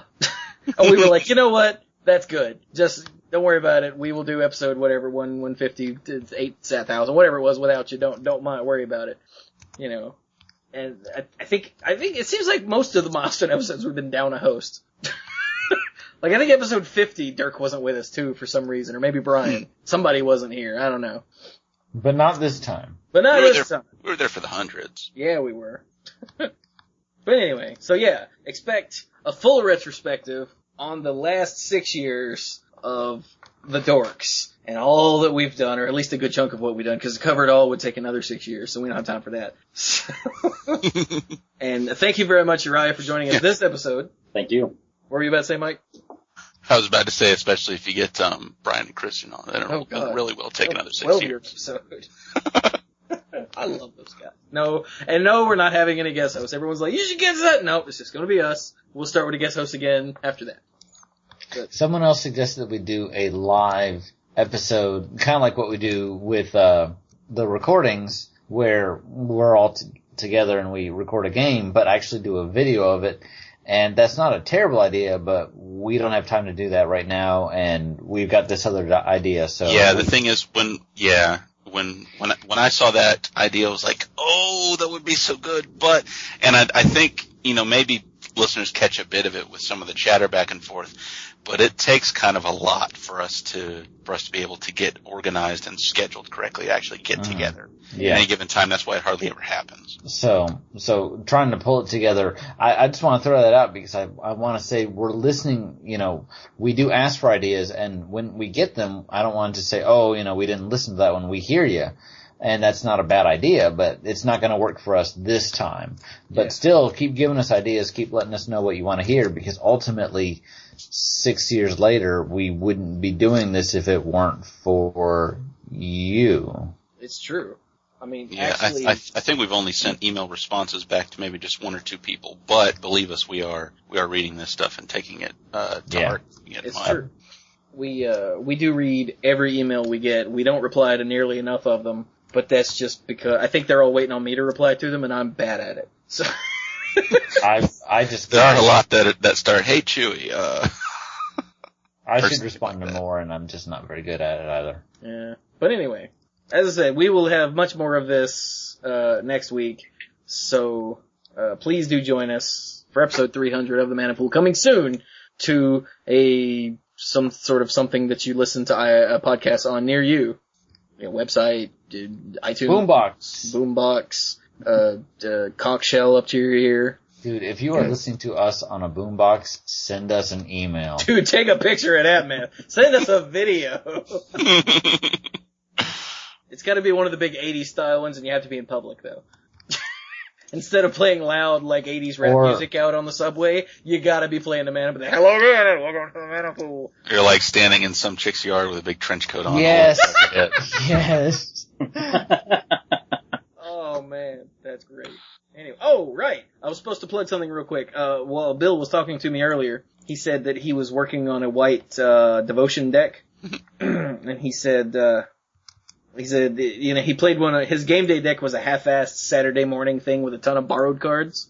But Yeah. now that he's actually built one, uh, he says, I just need the card shark order to come through, and I'll do something with it. Optima- Optimizer saved me like 15 bucks, by the way, so you can brag about that next time you record. Well, I'll do that right now. And he goes, well, doesn't get much more next time than that. So yeah, don't forget the card optimizer when you uh, shop card shark. It saved Bill like 15 bucks. And 15 bucks is, I don't know, that's, that's, that's a steak, right? At least a decent steak. It's like Yeah. a sirloin. W- Was he able to save hmm. 15 bucks in No. 15 minutes? I don't think it took that long. I think it was like click, hey, 15 bucks. Take that, Geico. Yeah, screw you, Geico. anyway, anyway. So I think we're. I didn't have a final thought. Right, you can find us dorks at themanapool.com. The forums are at cardshark.freeforums.org. Uh, we're on Twitter, mostly me at the Manapool. Facebook, we got a Facebook group. We have a Google Plus group. We don't actually use it. Uh, is there something else? There's something else, isn't there? Twitter, Facebook, email, uh, MySpace. That's like the boombox. Why would you even? I keep getting emails that say, check out such and such's new profile on MySpace. I'm like, none of these people have new profiles on MySpace. Stop that. Just There's quit. no, there's no such thing as a new profile on MySpace. Like last year, I thought I heard something about a small resurgence, but I don't never know what happened with that. I think it was probably put out there by MySpace. Ooh, ooh, I remember what the other thing is. The freaking website. Duh. Themanapool.com. oh my god. So intuitive. Mm. Oh, Yeah, yeah. We've got, uh, we've got a post for last week's episode and we've got a post for the story circle for last week's episode. Separate. So if anyone wanted to follow along with that and actually see what the hell we're talking about, that helps. And I've heard rumors, I don't know if I'm at liberty to say this or not, so I've heard rumors you might see elements of that story circle elsewhere in the future, the very near future. Like maybe next week sometime. Possibly. I don't know exactly what I'm talking about. You should just stop talking. I probably should. So that's how it feels to say that. I know, do right? so with that, we're done. Uh, again, we had Uriah on. Go to CMDR Decks. Watch some of his videos. Watch all of his videos. What the hell? I think the last one I posted, I had numbered it like 170 something. Yeah, it's getting close to 200 by now. So Dang it, man. Awesome. That's sweet. Pretty awesome. And if you really want to see some uh, older ones, Mike has, I think, four, three or four, and I have Four. three on there. Mhm. So everyone go check those out. My Caravec decks, people still want to mention every once in a while. I'm like, really? Wow, that's uh, okay. It's a good deck. it's popular. Because it doesn't take the usual build up for a million turns, ramp, ramp, ramp, okay, do something eventually.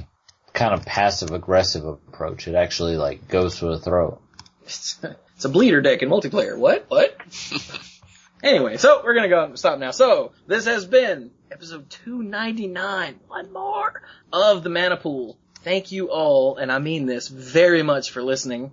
And I mean this part too. Uh, go play some Magic.